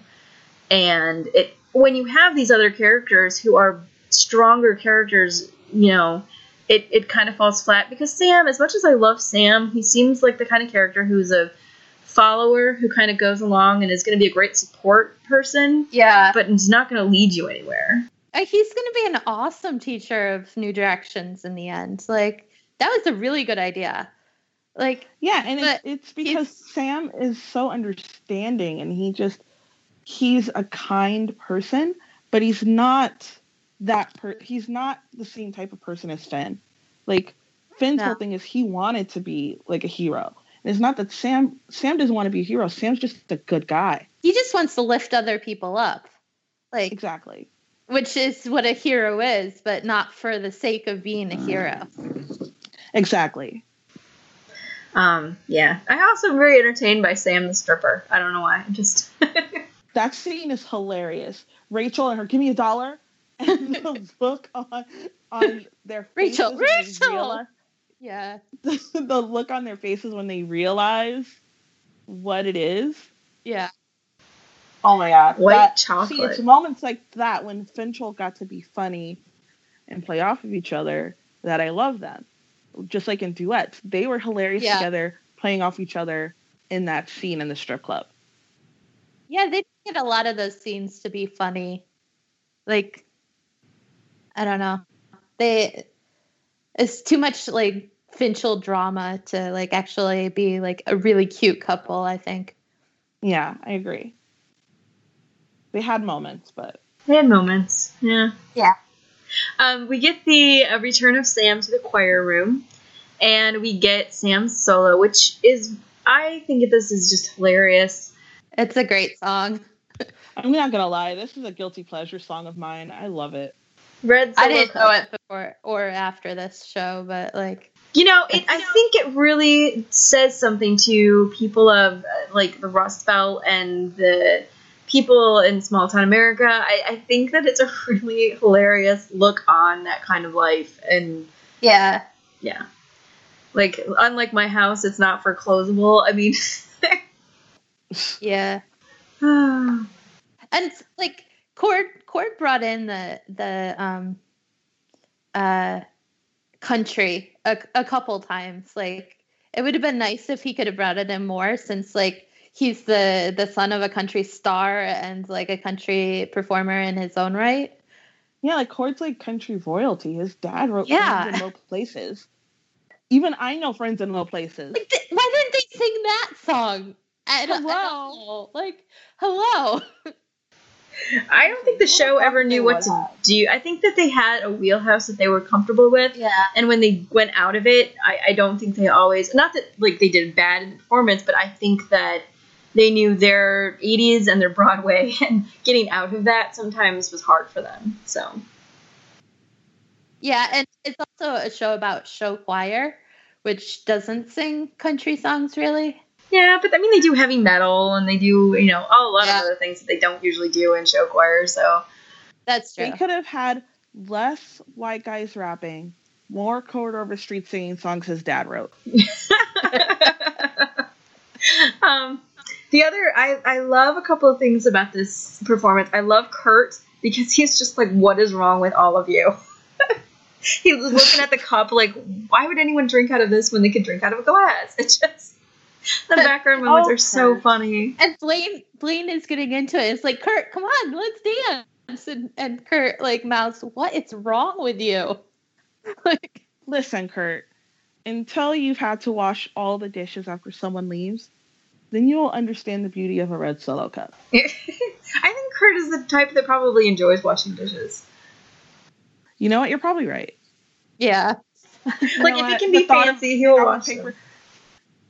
Like if you suggested to Kurt paper plates on Thanksgiving, he'd probably be really offended. Why would you use paper plates on Thanksgiving? Me. because I work on Black Friday. I don't have time Ah. for those dishes. um, we also get now. This is Santana. I think being kind of funny when she comes back Yeah. and she has her trouty Yeah, mouth list. So And and uh, Sam takes it so well too. Like he's like, I'm glad to see you too, Santana. Like everybody's like, oh my god, drama. But And he's just like, no, I mean, yeah. I think the one nice thing about being post I Kissed a Girl though is that Santana does lighten up for the rest of the season. She's not necessarily Mm. just downright cruel. So that's kind of nice. True. Um, yeah. yeah. Exactly. So Then Tina gets the storyline via Mike for like a half second. For a half second, Poor Tina. Yeah. but it's via Mike. But this is this is kind of a pattern for Tina. Yeah. kind of doing too much.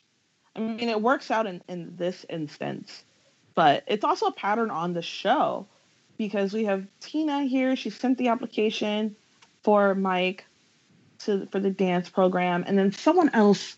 Who was it? Oh my god, I'm losing. I'm going blank. That does what? So, does something Yeah. similar where they apply for something for someone, or they Sam They sent find the something video of someone. Mer- Mercedes.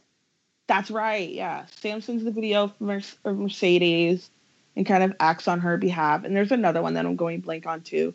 While you're thinking about that, Kay, we were I was actually thinking about you yesterday. We were doing the Valentine's Day podcast and we were talking about Samcedes and one thing that came up, and it's not necessarily in this episode, but it'll be in future, is that when Sam gets back, he doesn't go mm-hmm. he goes I mean, he has a moment with Quinn, but it's not on a romantic basis. Quinn actually asks like him out again and he says no, you need to like He figure your shit out. on, yeah. But he does go to Yeah. Mercedes. And we thought that was Yes, very he does. He's like Yeah, that's are later in focused. this episode. what Yes, it is. Was it? Yeah. Okay.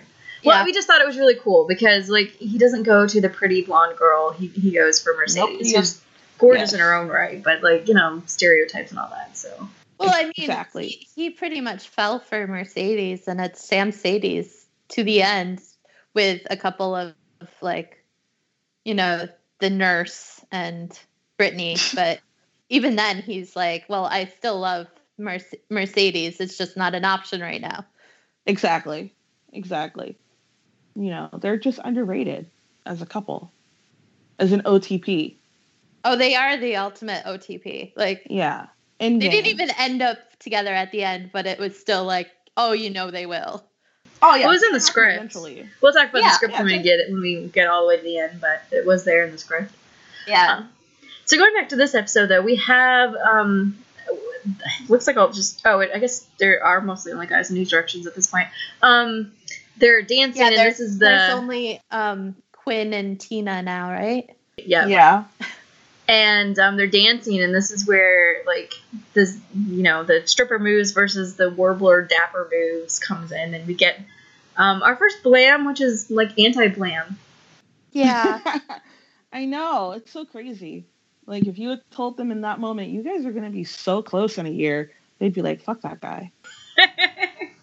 well and again do you guys want to talk a little bit about i mean this stems from like an uh, you know here finn has been telling blaine you know you're not good enough and you know who cares that you were the head of the warblers you're not good enough and sam comes in and like takes over and people listen to him and they're not listening to blaine and I, that's my interpretation of what's going yeah, on Yeah, that's definitely. I I feel like neither of them. It's really like about the other person. It's about exactly. like um, well, Blaine probably heard from Kurt. Like Kurt probably heard from Rachel about them finding Sam in a strip club. That's what I'm guessing. So so Blaine probably knows, and that's why he uses that comment against him. And it's like considering the kind of dances and and the uh, singing a song about sex toys to a guy in the Gap. Like he doesn't have a very strong leg to stand on, but like he just uses that in the moment. Yeah, it's not a. Uh, it's it, what? How do I put this? It's a intentional barb because he could, not because he actually believes it. Yeah, and that's Yeah, like the kind of barbs that Santana uses all the time.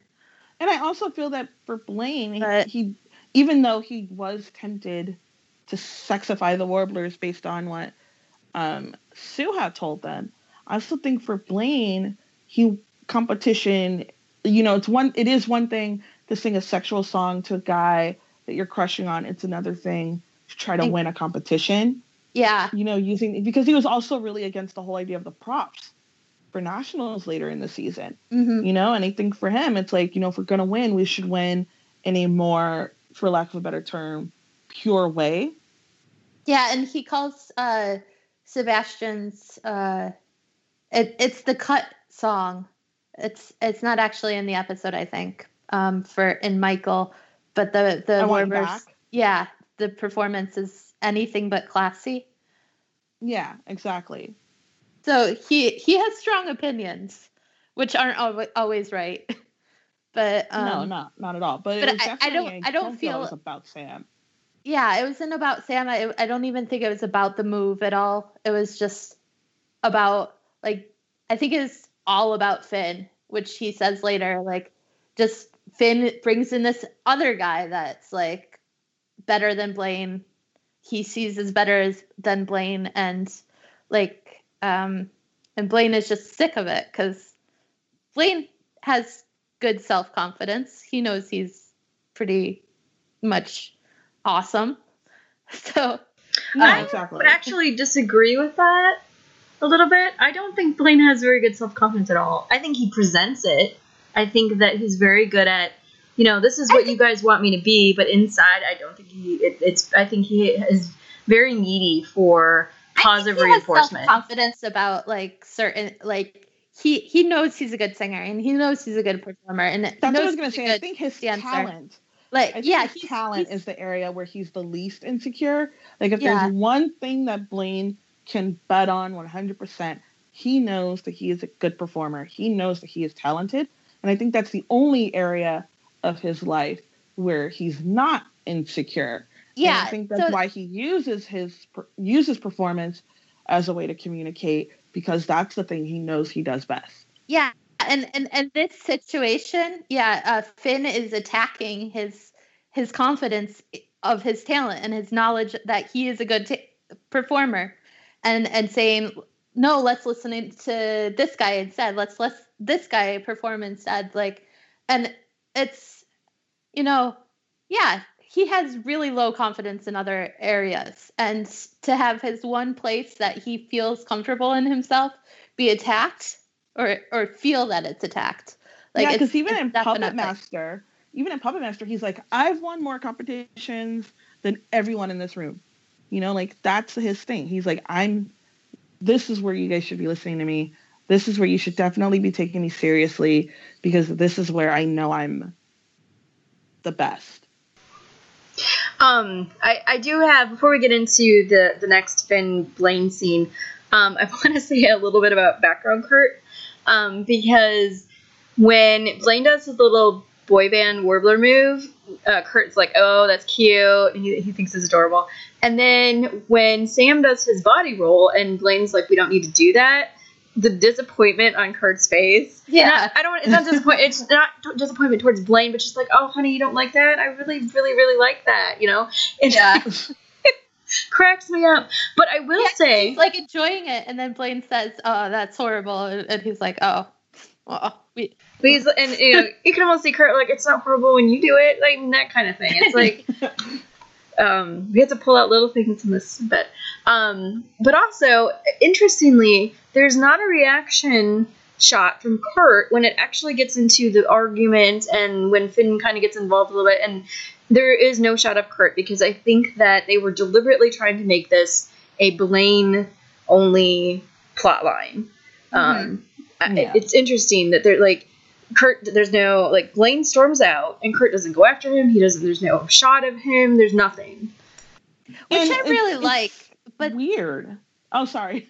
Yeah, I thought I- it was kind of weird I, too. I but- really like it. it. It is weird though because like in other like with every other relationship in the in the choir room, they would have that like the they would link it with the the person that they're dating. Like if if Finn was having a a fight with somebody somebody else because he's in this, so he is having a fight. But like if he stormed out, like Rachel would storm after go after him and like And it's just like, for example, in Prom Queen, when Mercedes stormed out and Kurt got up to go after her, and Rachel just goes, "I'll go."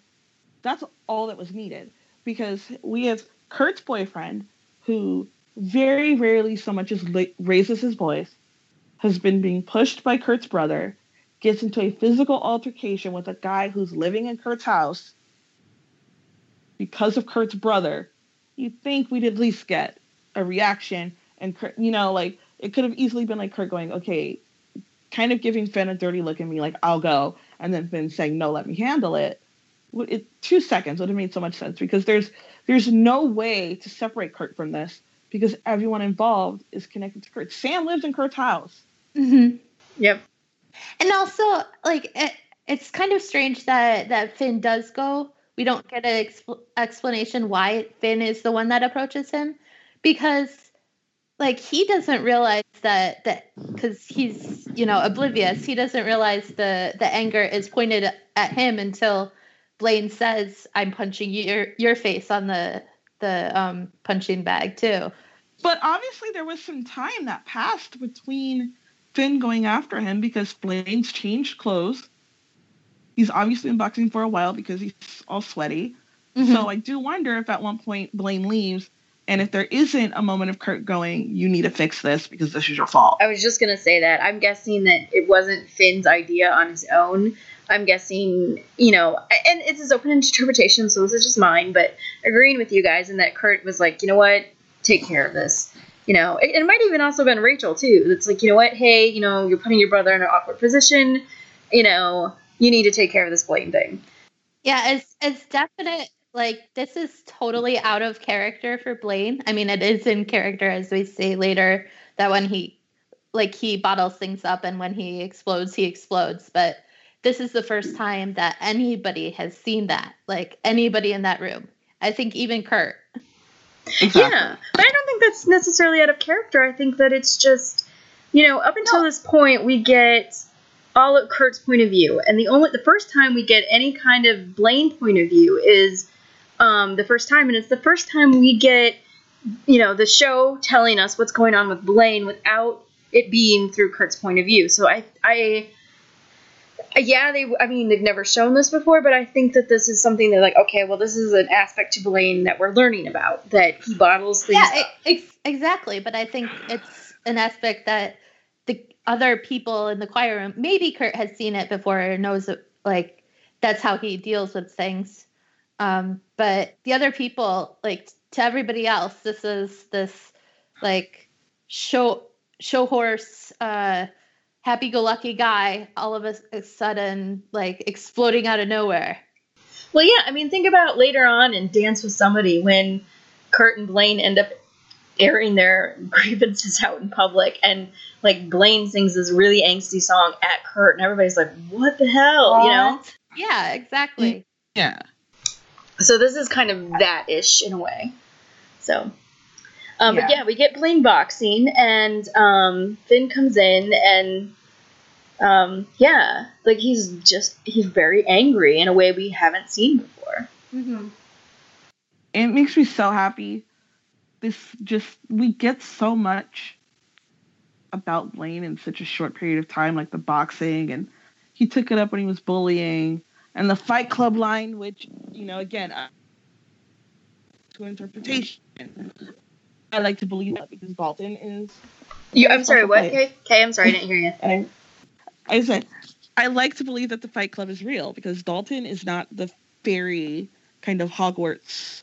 Well, actually, a Fight Club kind of would fit in Hogwarts, but you know, room of requirement. But um, that we get this kind of moment where we get that either Blaine is being really sarcastic about the Fight Club thing, which would Which be another- again something that you don't expect from him, hmm or he was in a Fight Club, which is like what. But it's nice characterization. I do like that. I do agree with the that the Fight Club thing was probably real, but I do like that there is a sassier side to Blaine that we don't always get to see. But um, yeah, it is a part of him. There, Yeah. And he took up boxing, you know, because of his bullying. You know, and that's an interesting. I, you know, that's interesting. Was that his parent? Was that his parents? You know, suggestion. Was it his own suggestion? Did he take up boxing to channel, to learn how to channel the anger, or was it really about learning to defend himself? You know, there's a lot that you kind of get mm-hmm. from such a short scene. Yeah. it's interesting that Blaine has this tendency to try and focus this kind of anger stuff, and I wonder if that. And I can totally be wrong on this, so please feel free to correct me. But I wonder if sometimes that is a performance thing too, where like he has all of these emotions and feelings, and he will, you know, he feels like he can't like talk about it, so he just kind of bottles it up and like it comes out through performances as well as you know physical you know boxing or whatever. I think Yeah. that that's definitely true because like the the clear example of that is cough syrup, where like yes. he's he's obviously upset and um he sings it out and and then after Kurt asks him about like what was that about and he's like well it's supposed to be about inspiration and like that is so BS like Oh yeah. and uh, I was gonna say something else oh um I, I forgot That's okay. Um, so we get the you know Kurt, uh, Kurt we get Finn coming in and. Yeah, this is a little bit of a too quick of a resolution for me, but okay, what you know, it's yeah. Finn saying, you know what, I was jealous, I felt threatened, but you know what, you're awesome, let's go win sectionals. So that definitely addresses like what we were talking about just like a minute ago about how Finn's rejection of him was hitting all of his like insecurity, um, but also like attacking where he felt comfortable about himself, his performance and stuff. And and this is Finn saying, No, I did it because I'm jealous of you, because I know you're a good performer. Like that's not in doubt.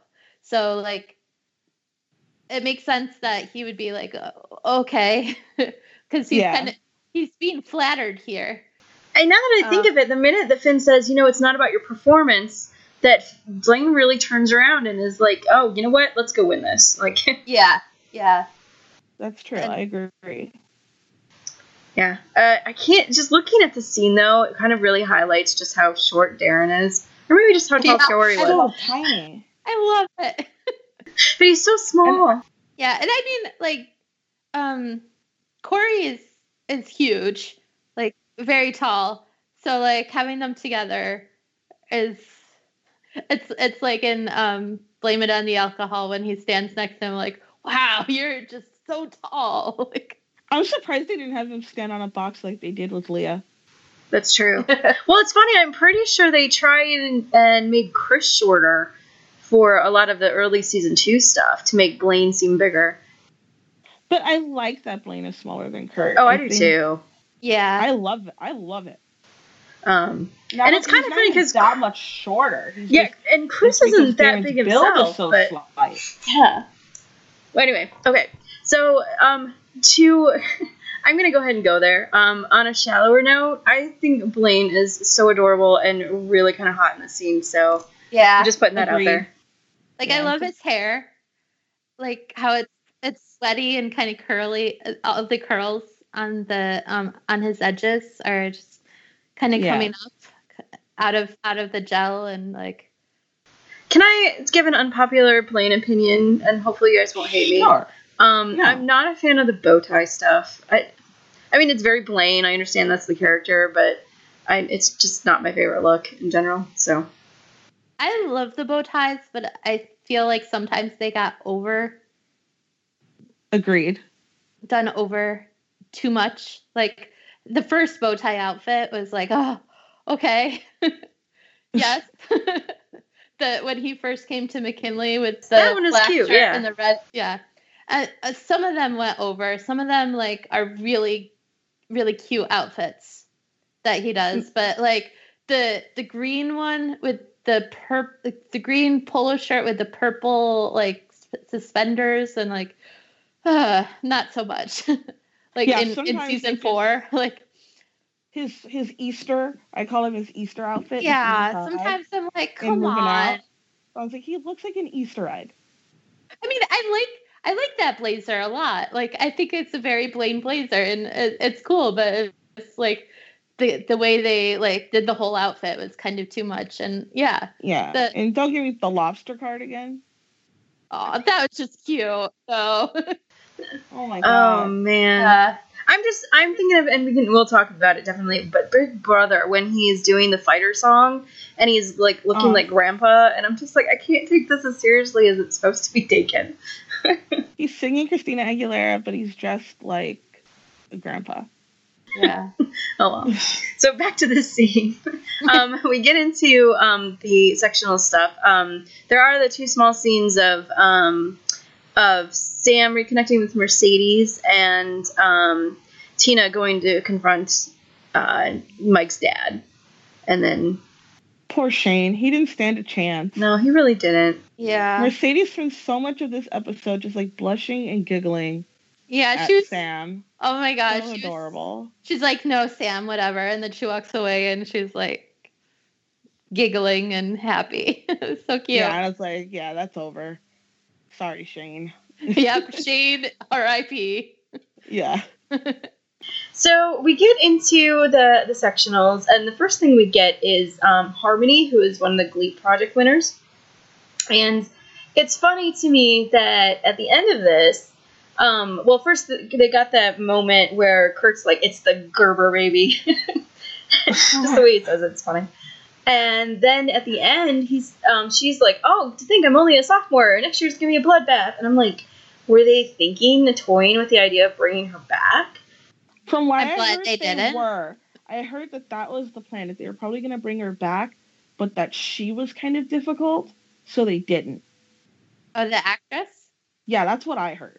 That's what was going around fandom was that they were originally planning to bring her back, probably like vocal adrenaline or something, but um, the actress was just kind of very difficult to work with, and so they didn't bring her back.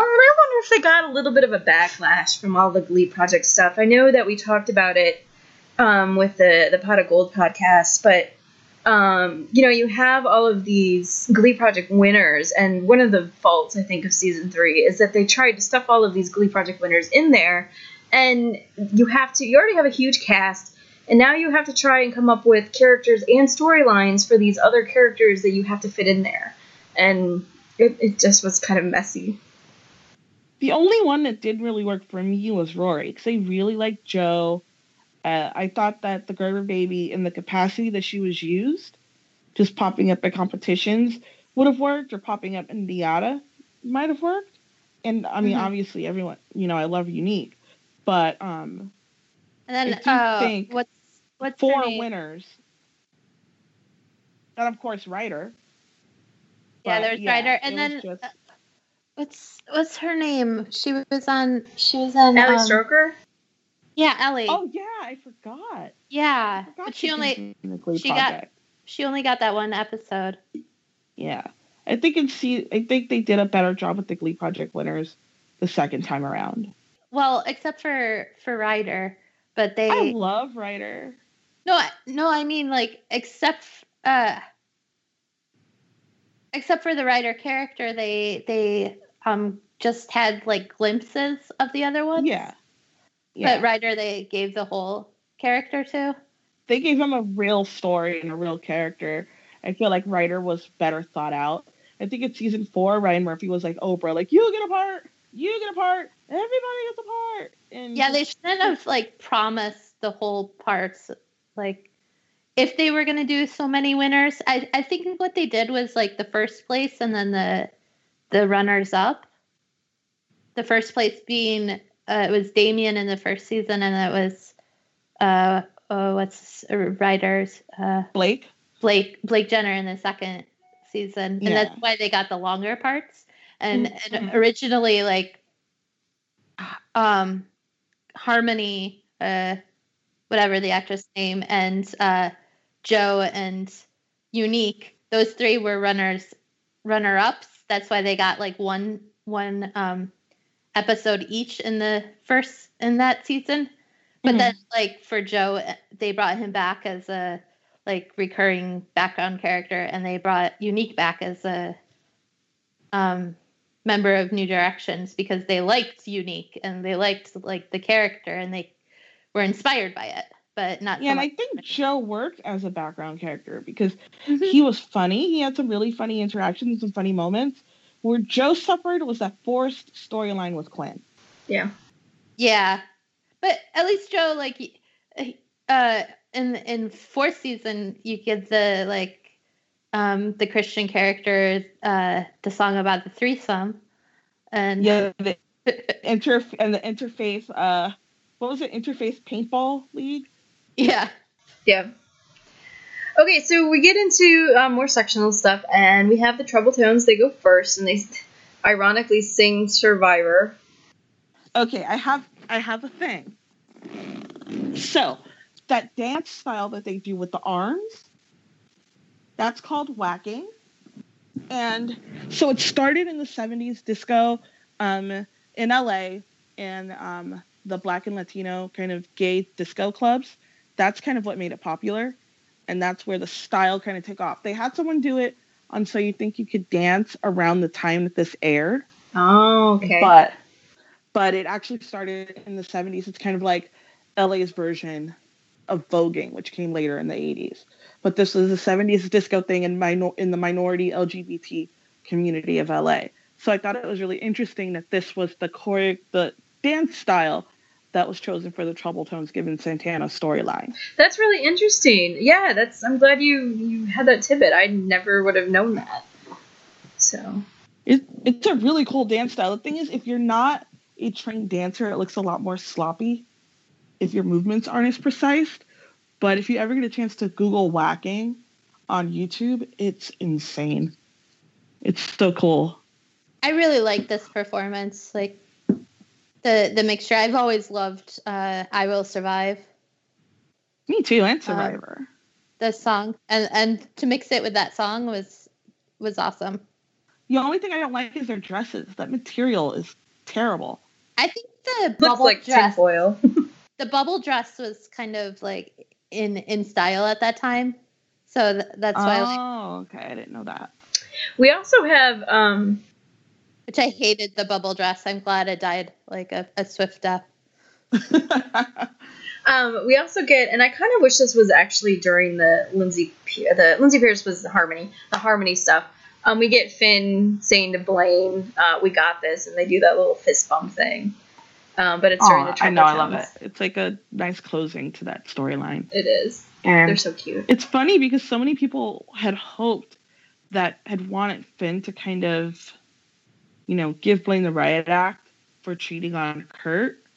But we in season four we got more of you know Finn and Blaine kind of, you know, Finn really supporting Blaine and Blaine supporting Finn as their Glee Club teacher. And I'm really really glad that they didn't go down that route of having Finn Yeah. be mad at Blaine. I feel like if there's one person who's gonna kind of, un- uh, I mean, there are probably multiple, but one person that really understands kind of screwing up and not, you know, messing up your relationship. I mean, uh, we'll get into it way when we get into season four, but I, I think Finn might be one of those people who understands. And Finn is a nice guy in general anyway. So I, I don't think it would have felt. And again, as we've talked about before, Kurt does not need anybody, you know, defending his honor. He would actually Yeah. be pissed does off that. at Finn if, if Finn did that. So, uh, yeah, I'm glad they did not do that too. Um, so we get into the New Directions set, which is all of um, it's Jackson Five and Michael Jackson, and, And start off with ABC. Oh, go, Wait, we didn't talk about um before they went on. They um Troubletones went to to them and offered them anybody could join their their group if if uh, New Directions lost. mhm. And New Directions was really offended by that, but I don't know why. Yeah, that's exactly like Will. Will said that's extremely rude, and I'm like, but like at the end of this the episode, we're like, hey, come join us, like come join join our team because you lost. It's like the exact like it was thing. your idea. It's like, whoa, novel idea. It's like, I mean, No, I agree. I mean, Santana said it, so like anything Santana says, kinds of like, at this point, comes off as rude. Well, I think it So- was it was it was the condescension aspect of it. Yeah, um, not necessarily the offer. Like, and I think also Will. I mean, think about this from Will's point of view. Unfortunately, for a second, here is you know here's this other teacher who comes in. He's been doing the Glee Club for two years, and now Shelby's there, who he already thinks is a better director because she's been in Vocal Adrenaline and won Champions.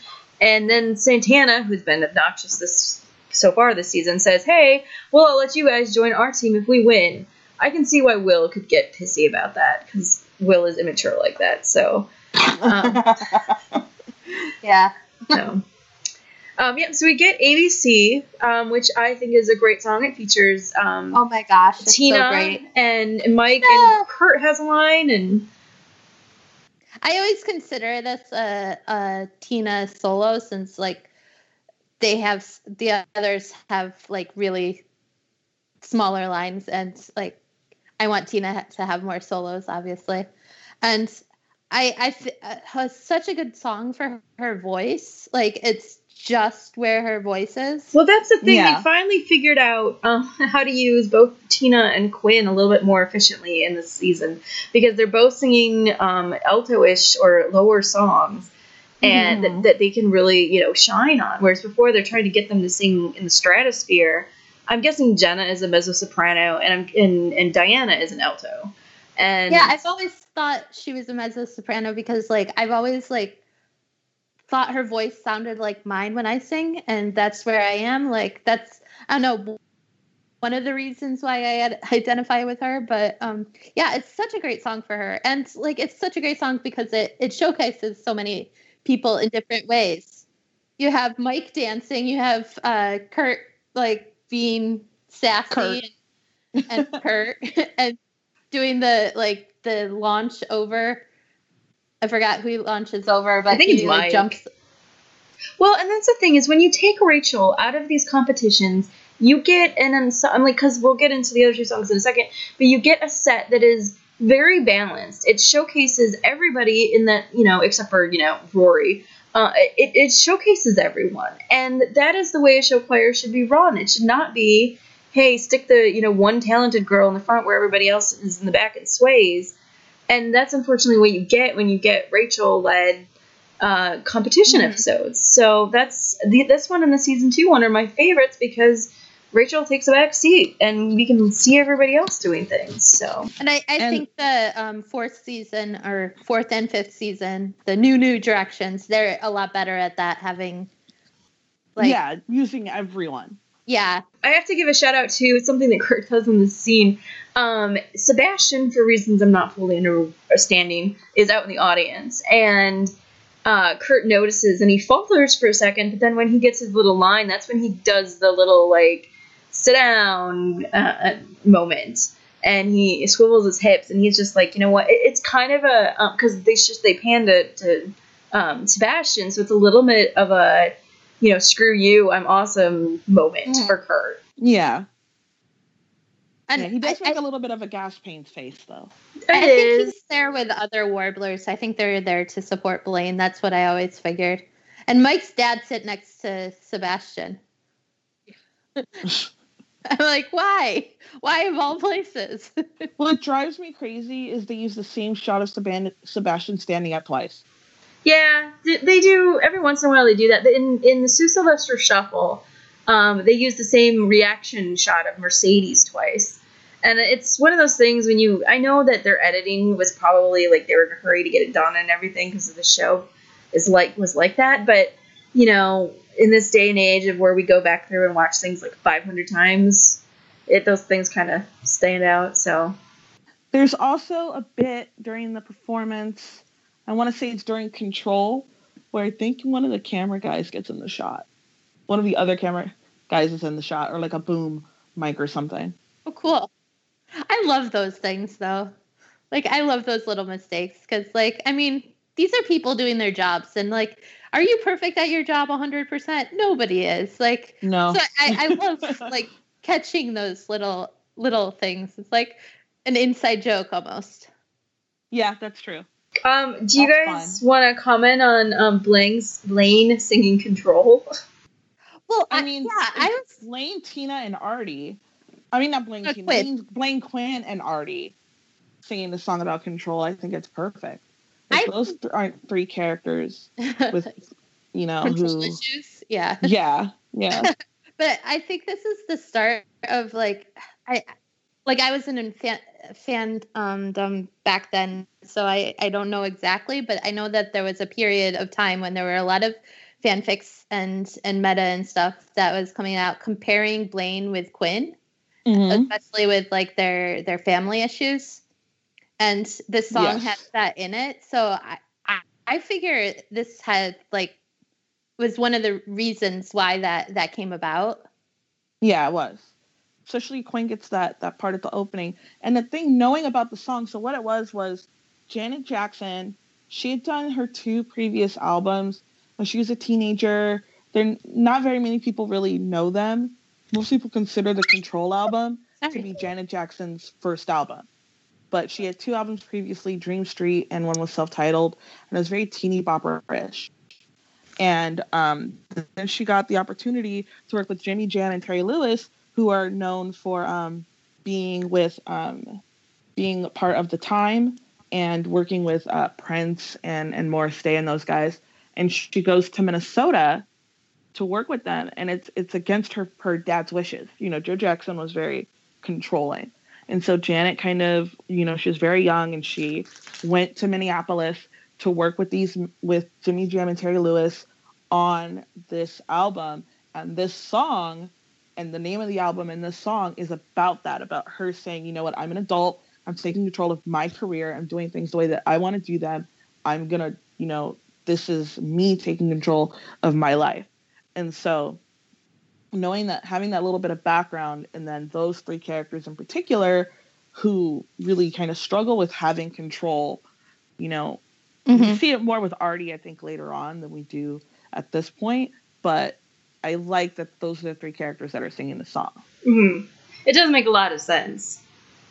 Yeah, it's per it makes perfect sense. I think it wor yeah for everything that you said, and I think it, it just fits so well. So it's kind of cool that even though this is a competition number, that we can really a lot of times we don't get much out of the competition numbers, but this one we kind of can. I think. Yeah, especially fitting for Quinn because again, Quinn was that, you know, she was on a path to kind of be what her parents and society kind of wanted her to be, like the debutante, kind of, you know, perfect cheerleader girl.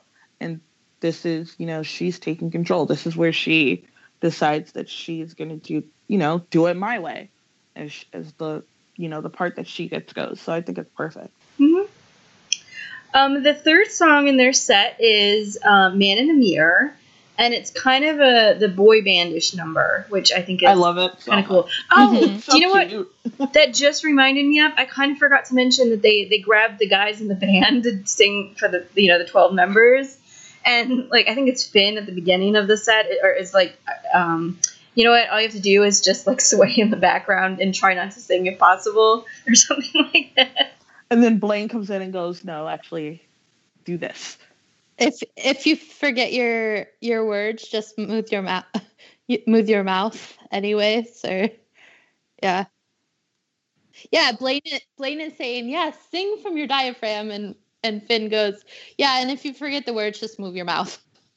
What cracks me up is so these band guys have been there this whole time. They're in the performance, and we still do not learn a single one of their names. I know, and I I'm really sad. There's not more like there or any fan fiction that is like from the point of view of the band. Like I feel like that should have been a really, you know, good subgenre of Glee fan fiction. I know, like, do with the band the way what fandom, like what fandom did with the Warblers. Just assign these guys some names and some, you know, storylines to the point where we really think that that's who they were. Because the Warblers, everything about the Warblers is fanon, except for a couple of their names. Yeah, It would have been fun to see the same thing with those band guys because they're there like the whole time.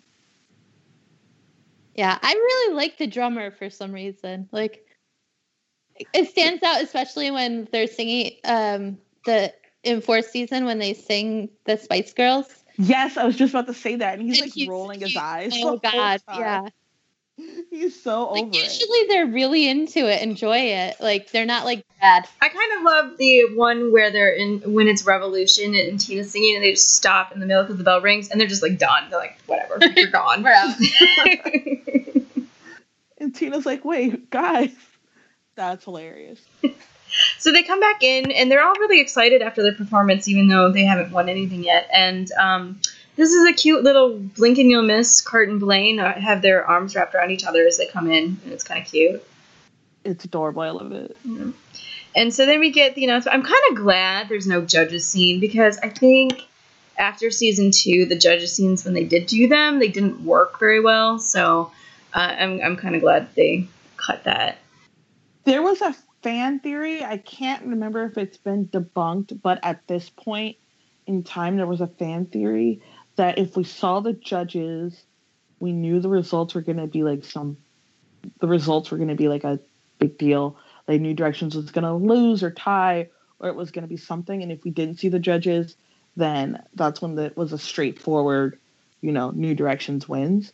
I'm trying to see. I'm trying to remember if that ever gets just It does because they win nationals, and the nationals has a huge one with Perez Oh yeah, and Lindsay because Lohan. Paris Paris. Hilton- Yeah. yeah, gross. So, um, yep, we get, um, then we get New Directions winning. We get, I, I kind of like the quiet moment of the Troubletones like loss, and then it gets shut down. Yeah. Um, so, yeah. This was hard for me because I was like, I, I know the New Directions has to win, but damn, I would be really happy with another tie. Yeah, but you knew they weren't gonna. They, yeah, it- Yeah, no. this was this whole episode is about ending the first arc of season three, and Yeah. that's one of those arcs that like everything that the set was set up in the first eight episodes ends in this episode, and we get brand new stuff that has nothing to do with the first eight episodes moving on after this. So What I like about the Troubletones is from that point on, they get their little moments in the competitions. But like all of the Troubletones, like the background members, they're all at the wedding. are they And really? They perform. Yeah, they perform when the when the mom. oh, when they do the I'm so excited. Yeah. yeah, and I was like, okay, that's I love that. They even brought sugar back for it. I, I really like um I mean in this episode they decide to have the Troubletones always have a number and they keep that up in um the new new directions like the the girls have a number I don't Yeah, think it was directly related to Troubletones though. but but I still think I don't know I I feel it was a good like I always saw it as a, an homage to the Troubletones and the girls having a number because that was an awesome number they did in the fourth season. The um, The regionals? Yeah. Oh, Yeah. you mean, yeah, because it's, I'm like, when is the, yeah, that's right. Okay. Oh yeah, um on a bridge or off a bridge. That some people I don't care really did. about Some people were really really mad about that because they thought it was un. Basically, the complaint was Kurt never gets a performance solo, but now Mercedes is essentially promised one in every competition. Was the reaction at the time? You know, Yeah. I have mixed feelings about Kurt singing because I'm sorry, but Mercedes is better than Kurt, so that's like I don't That's think my the two opinion, baby, correlate. but- I- yeah, I don't I, think Kurt's not bad, obviously, Yeah. but like Mercedes is a star, and she's going to be a fu- future pop star, like in the Well, no, here's my thing, and this is coming uh, again as an unabashed Kurt fan. I know there are a lot of people who really are attached to Kurt's voice. I get that. I'm not going to downplay, and like you know, it's not my favorite aspect of the character, even if I really, really, really love his solos. However, the thing that I've always really loved about Kurt songs is that 99.9% of the time they're very integrated into a story, and and he doesn't sing unless you know it is a part of his story. So to me, that makes them a little bit more special. Because on the other hand, you get somebody like, and as much as I love Blaine and Darren singing all the time, a lot of his songs were just songs, and by the end of season three, they called him Jukebox Blaine. Put a quarter in, get a song out. I don't. I've never really cared for these, you know, um, song wars because I think that yes, they might have been disproportionate in some ways, but at the same time, like look at Artie. He gets a million songs, but he gets no no storyline. So Yeah. I would rather take Kurt and his story over the high abundance of music that people got. So that's just my two cents on that.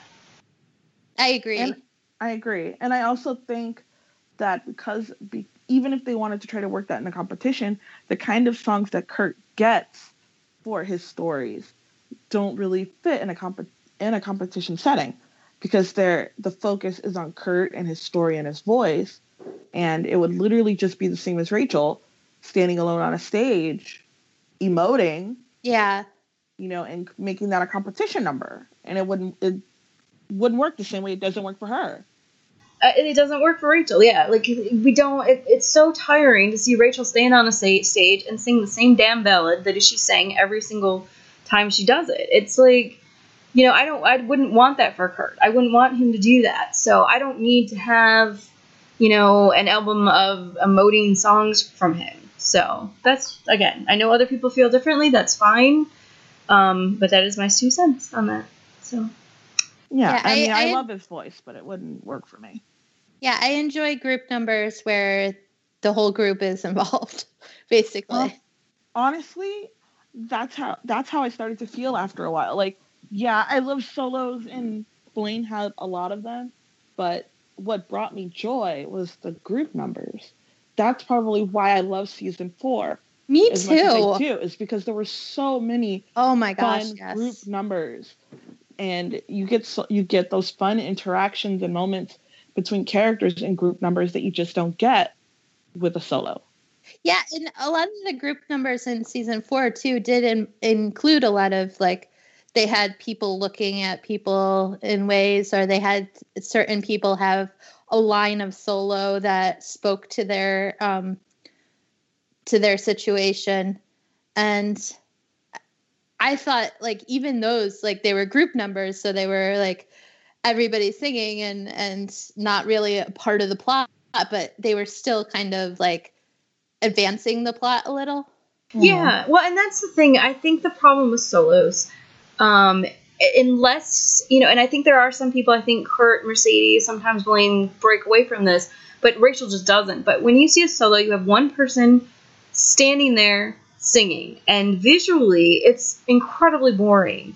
And so, a lot of times, these group numbers they're more visually interactive because you have people moving around, you have lots of dancing, you have maybe plot movement going on through them, and visually it's more entertaining.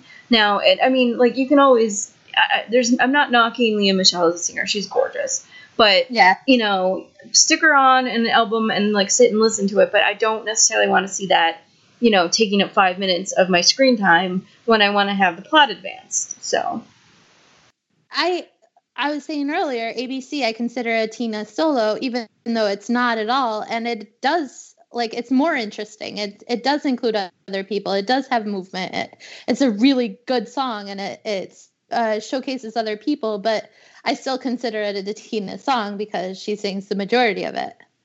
And further, it loses its effectiveness. In season one, Rachel standing on a stage singing, I would get chills, I'd be crying.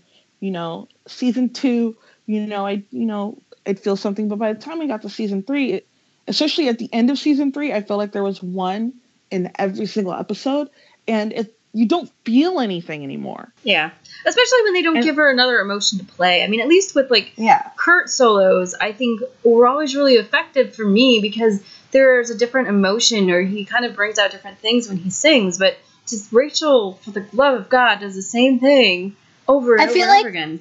The only like Rachel solo that I really, really felt moved by was in season six. Was uninvited. Well, that that's a good one. But when she sings something that's not her traditional ballady thing, I think her solo, her her very emotional solo in the quarterback was very effective Oh because God, that was yeah. real Oh, emotion. yeah. I think when That's she true. sang that this time at the end of this series, that was really effective. When Rachel gets solos that are not her just standing and whining on stage, they were amazing. But in season Yeah. three, that's pretty much all we've gotten to this point. So Yeah.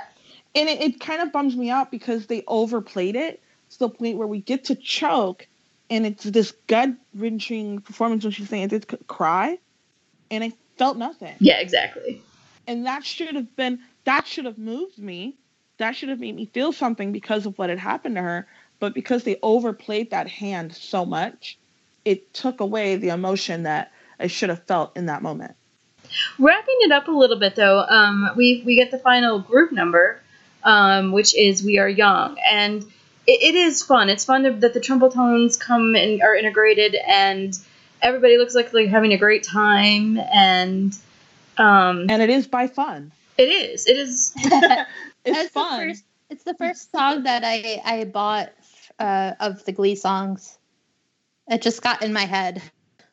No, second song. Sorry, I bought um, uh, "Dream On" in the first season, but the first group number, I guess. So it's really cute. Kurt's wearing a hat, and shorts with high leggings that he does a lot. Rachel's wearing a hat. Yeah. Uh, Sam's Wow. got a, a beanie on. but it is it's cute and it's fun and it's kind of a nice ender for the the, you know the first because this is definitely the first arc of the, the season and everybody's back together again and we're gonna go the middle of season three is not that bad so um yeah Except for the Spanish teacher. yeah except for the spanish teacher Well, it has the dance with Kurt in the boots, And it has Ricky Martin, but is it enough? and it has Ricky Martin. the thing, we're uh, we'll get there there there are moments in that episode, but overall it's terrible. um anything else that you guys want to touch upon before we wrap this up here no i think we pretty much Um, covered everything Yeah, these are I really like Yeah. Hold On to 16, but the other two episodes are really low points for me. they really are Yeah, hold it. Well, I like Mash Off. I I uh I like the mashup in mash the mashup. The mashups and mashup were really good. The actual storylines were a mess. Um, but Yeah. yeah. So yeah, I want to thank you guys for uh, coming and joining and talking to me about episodes that aren't really necessarily that great, but have a lot of little talking points to come and, and talk about. and one that is really great. And one that is really great.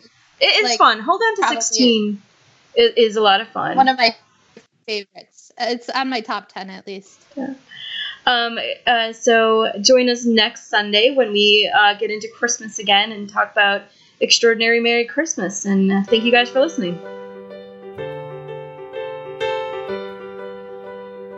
Last Friday night, yeah, we danced on tabletops